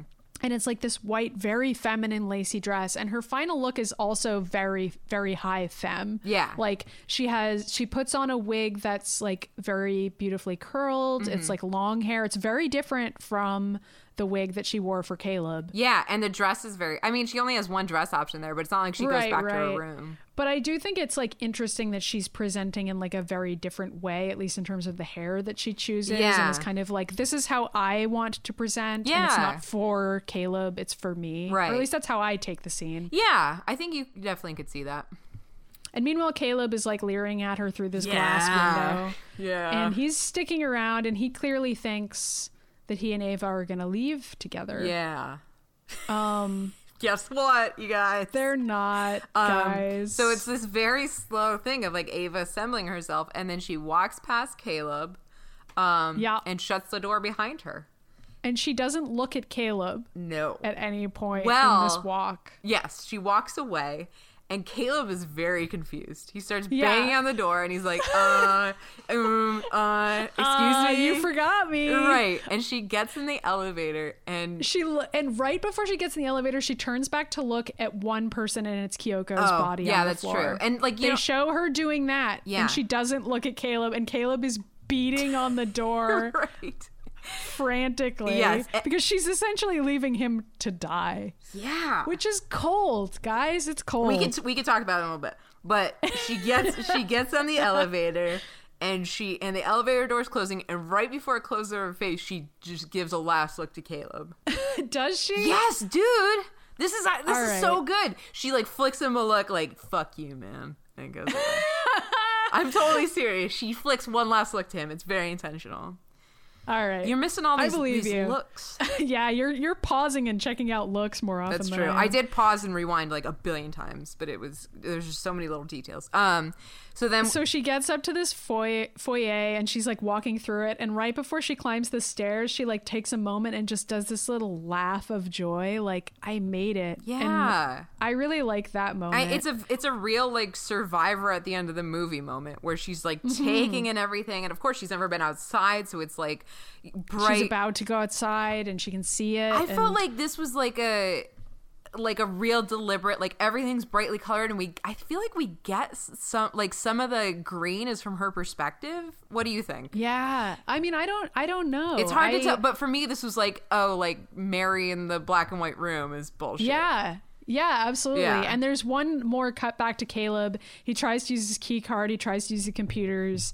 Um, they don't work. So he as tries- far as we know, he's stuck there. He tries smashing the door. Yeah. Uh. and as he's smashing the stool into the door, we can see Kyoko's dead body in the foreground as sort of like a reminder Yeah. that he fucked up. Yeah. You know? At least that's how I take that. Yeah. shot. Yeah, it could be. Since it's Kyoko shown in the foreground again. yeah. Um, Ava gets on the helicopter and gets away. Yep, she walks in through the woods. We don't find out what she tells the guy on the helicopter, No. but he's perfectly willing to let a pretty lady get on the Interesting helicopter and fly convo, away. yeah. Oh, and then the last shot of the movie Mm-hmm. is um a traffic intersection. Yeah, it's Ava at a traffic intersection, and, and first we see like all the the people upside down. all the down. people walking by. We see sort of an upside down reflection of the traffic intersection, Yeah. like through a window almost. Yeah. And we see shadows walking, and then we see like one silhouetted shadow. Mm-hmm. And then we see her through a reflection in the glass, and she's just like looking around at all the people around her Yeah, and taking it in. which is so necessary because then it's like, oh, she's being very genuine about this dream of hers. Um, Yeah. and so there it, are like, times when shows to you that she wasn't lying the whole time. Yeah. This is something that she wanted. Right. And I mean, I think I mean, obviously this ending is controversial Yes. because like every man on the internet is always like, why didn't she take Caleb with her? Mm-hmm. That is the conversation about this movie that everyone has. Yes. Is why why does Caleb have to die? And I mean I feel like it's clear. But Well, I will. s I will say the first time I saw this movie, I was I was pretty shocked. yeah, Um, yeah, yeah. And it, it well, and for, it took a while for me to realize that Caleb was definitely dead because I was like, oh, he could just like leave. I mean, it's sort of unclear. Like, Yeah. Is there maybe a way out? They don't show him dying, so No. there there's a potential for him to maybe get out somehow. Yeah. we just don't know what yet. Right. Um, and like if he gets out, how does he get in touch with human civilization? Is anyone gonna look for it? Blah, blah, blah. So there's uh, my mind was occupied with that for a while. I was like, wait, what does this mean? But it was also I mean, like admittedly, I'm somebody who likes stories about people falling in love. Um, I wasn't super into Caleb Ava. Um, Yeah. but but my brain was expecting it to conclude in that way. Um, yeah, and s- and I think that the movie invites you to into that false sense of security. Right. And all our knowledge of movies and cinema as a whole invites us into that. Um, Yeah. Because, and even, I mean, you were saying like you had hopes for the movie, but you're like, oh, but that definitely won't happen because Yeah, yeah, yeah. we have an I expectation. mean, even though I when the movie did that and subverted my expectations and like did the wish fulfillment thing where like you know how if you go see a movie and you don't like the male character in it, you're like, God, you know, she should have just left him. Yeah. And like it's like the thing that you say with your friends as a joke where you're like, Why was that guy even there? She should have just left him and like dated her female friend. Like, you know what I mean? Like it's like this is like the joke that you tell is like, why didn't Ava and Kyoko just run off together? It's like there's no reality where that movie happens, and it, that's not even really quite what we get. Right. But it's like almost what we get, and the fact that it's even close is like remarkable to me. Yes. I mean, I think that there's a better version of this movie that sticks the landing a little more with like robot sisterhood and like makes a more coherent argument about like what that means. yeah. Um, but I also think that the movie, by subverting the expectation of like Caleb deserves Ava, and Yeah. he did everything right, didn't he? Shouldn't he get to have a hot robot girlfriend who would be completely like compliant to him because how could she go anywhere? She's an ageless, eternal, immortal robot who's a thousand times smarter than he is and way out of his league in every particular.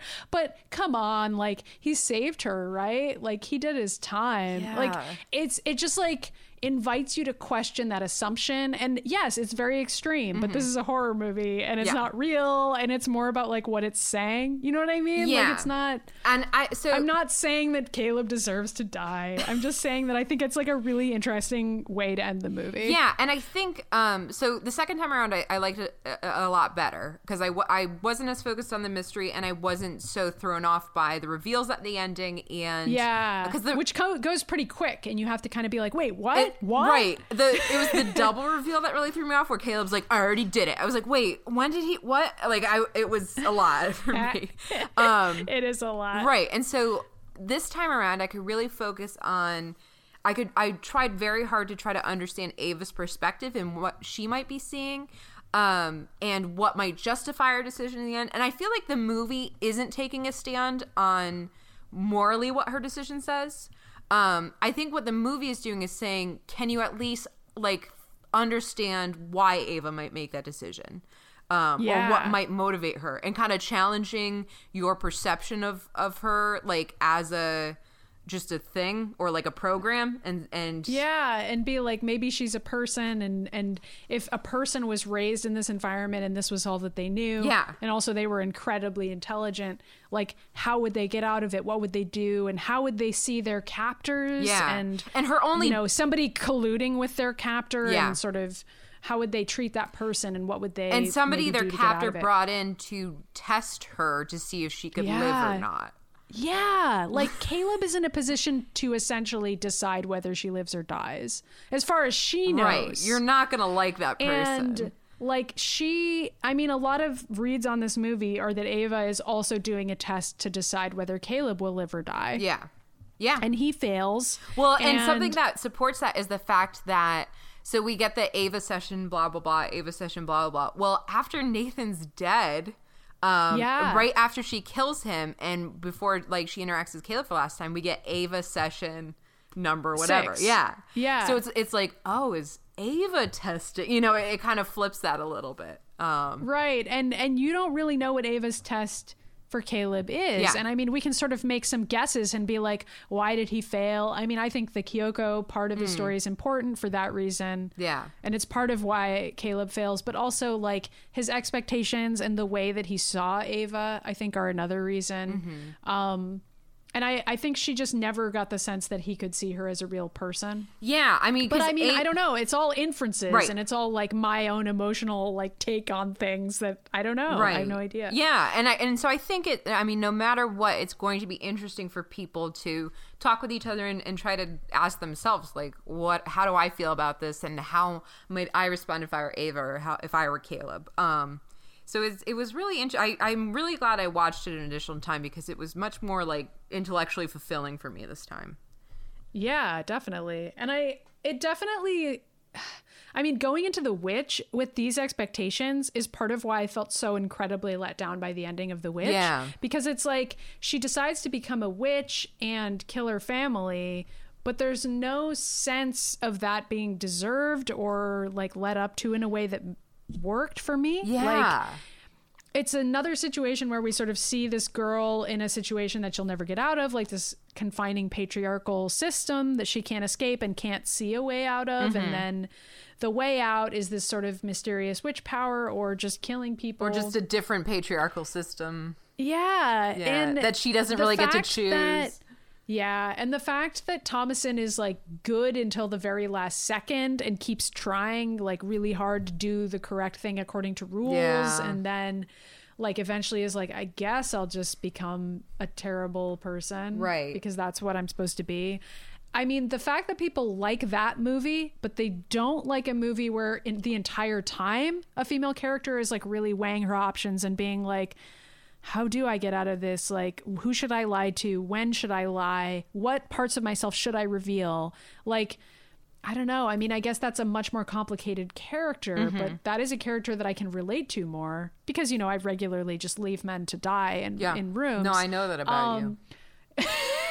But also just like constantly weighing my actions and being like, okay, everything that I do is going to be perceived in a certain way. Yeah, for sure. And I I need to like really carefully consider everything that I'm doing because of public scrutiny. Yeah. Like I don't know, it was relatable to me to watch this movie and be thinking about that. Yeah. Like like a joke that I've told many times is like posting the gif of Ava in the glass box and being like me on Twitter and like then posting the gif of her entering the elevator while Caleb is beating on the door and me being like me muting men on Twitter and like just like the the level of entitlement that Caleb has over Ava's time and like believing that she owes him something. Yeah. I don't know, it's very relatable to me. Yeah. Um I will say too with the witch um comparison, I feel like Thomasin, we're limited in our knowledge of Thomasin's motivations and, and internal thinking as much as Ava, but Ava feels intentional um, Yeah. and and more thoroughly realized and more challenging than Thomasin. Um, Right. Because Tom like Thomasin's actions are like you know, I they're straightforward. Like she she has like a linear track that she has to follow, and that's pretty much it. Um, whereas Ava could make a lot of different choices, make some challenging ones for the audience, um, but it is definitely has like internal motivation and, and thoughts about that that we don't have access to, so, which I feel like Yeah. is much more interesting. Um, It is, and and I think like the fact that Ava makes decisions that are uncomfortable to watch and like unpopular is a more interesting movie, yeah, and a more interesting character because then you leave and you're like, what was she thinking? Which which parts of Ava do we really know? Do we, the audience, ever get to know Ava? We don't really have a right to know her, and it like sort of forces you to interrogate that and be like. You know, can anybody be themselves in captivity? And like, what does that mean? I Yeah. don't know. It's really compelling. how does and I oppression mean- impact your own identity and presentation and the distance Yeah. between those two things like there's so much to unpack. And I, you know i i definitely i think a lot about this movie um after i watch it um because there's just Yeah. there's so much to kind of like i feel like three days from now i'll think of a scene and be like what did that mean? You know like you could just keep doing that Yeah, and I mean, even after watching it three times, I still feel like there's stuff I don't notice about it, and and Clearly. things I notice each time. Yeah, like for example, I haven't really ever seen the movie at all, but Mary Ellen mm-hmm. has. and All those little I just haven't really noticed anything in it, honestly. Yeah. I mostly closed my eyes and I was like, "Cool soundtrack." I hear a man dying, and so I'm satisfied. That's what you said. yeah. Um. So, what were we thinking we would do next? Were we gonna just stick with lady revenge movies? Uh, I mean, what we were gonna it do? seemed like the, it- with the poll we did on Twitter, it seemed like a lot of people. The next most popular choice was Hard Candy Gone Girl. Yeah, because guys, we've watched way too many dude movies. Yeah. and we've just decided to watch movies. We're gonna start killing men. utterly destroy people. Yes. Um, Mostly men, yeah. So, which one of those two do you want to do first? This is a Mary Ellen pairing. I haven't seen Hard Candy before. Actually, I actually haven't seen Gone Girl. I've only read the book. Hmm. Yeah. So, this is two new movies for me. I s- which one would I like to do first? I, let's do Gone Girl first. Okay, cool. Yeah. We've already heard from some listeners who both love and hate Gone Girl. So, this is going to be another Hmm. uh, potentially controversial choice. Um, And it won't be. I'll say- it won't be the week after you're hearing this episode. No. Oh, so uh it's okay. I know people love this podcast, but these take me forever to edit because we record like 3 or 2 hours of content. So, um I don't know when the next app is going to be out, but probably like there will be a week break between apps. We don't really have like a solid schedule for this show, guys. God, we're- Just subscribe. we'll put out apps when we put out apps. Um, but we'll probably take a week break and then and then do the next step. We'll figure it out. I- like, I did- Mary Ellen and I will figure out the timing. There probably won't be another like two and a half month break. I mean, hopefully not. yeah. I mean, and we'll let you know if there will be. Yeah, yeah. We we'll keep you updated, and the place where you can stay updated is is Twitter Mm-hmm. because we have a Twitter account. We've got Let's Watch Two on Twitter, and I'm on Twitter also. I'm at Minnie Myers, And I am at Mary Ellen Murr.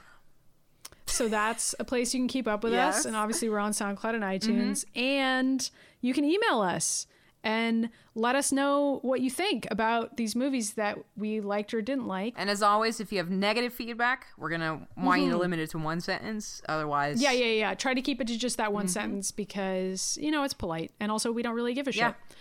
Um. So, uh, that's it. Yay, we oh, did wow. it. we're almost at three hours. Do you realize that?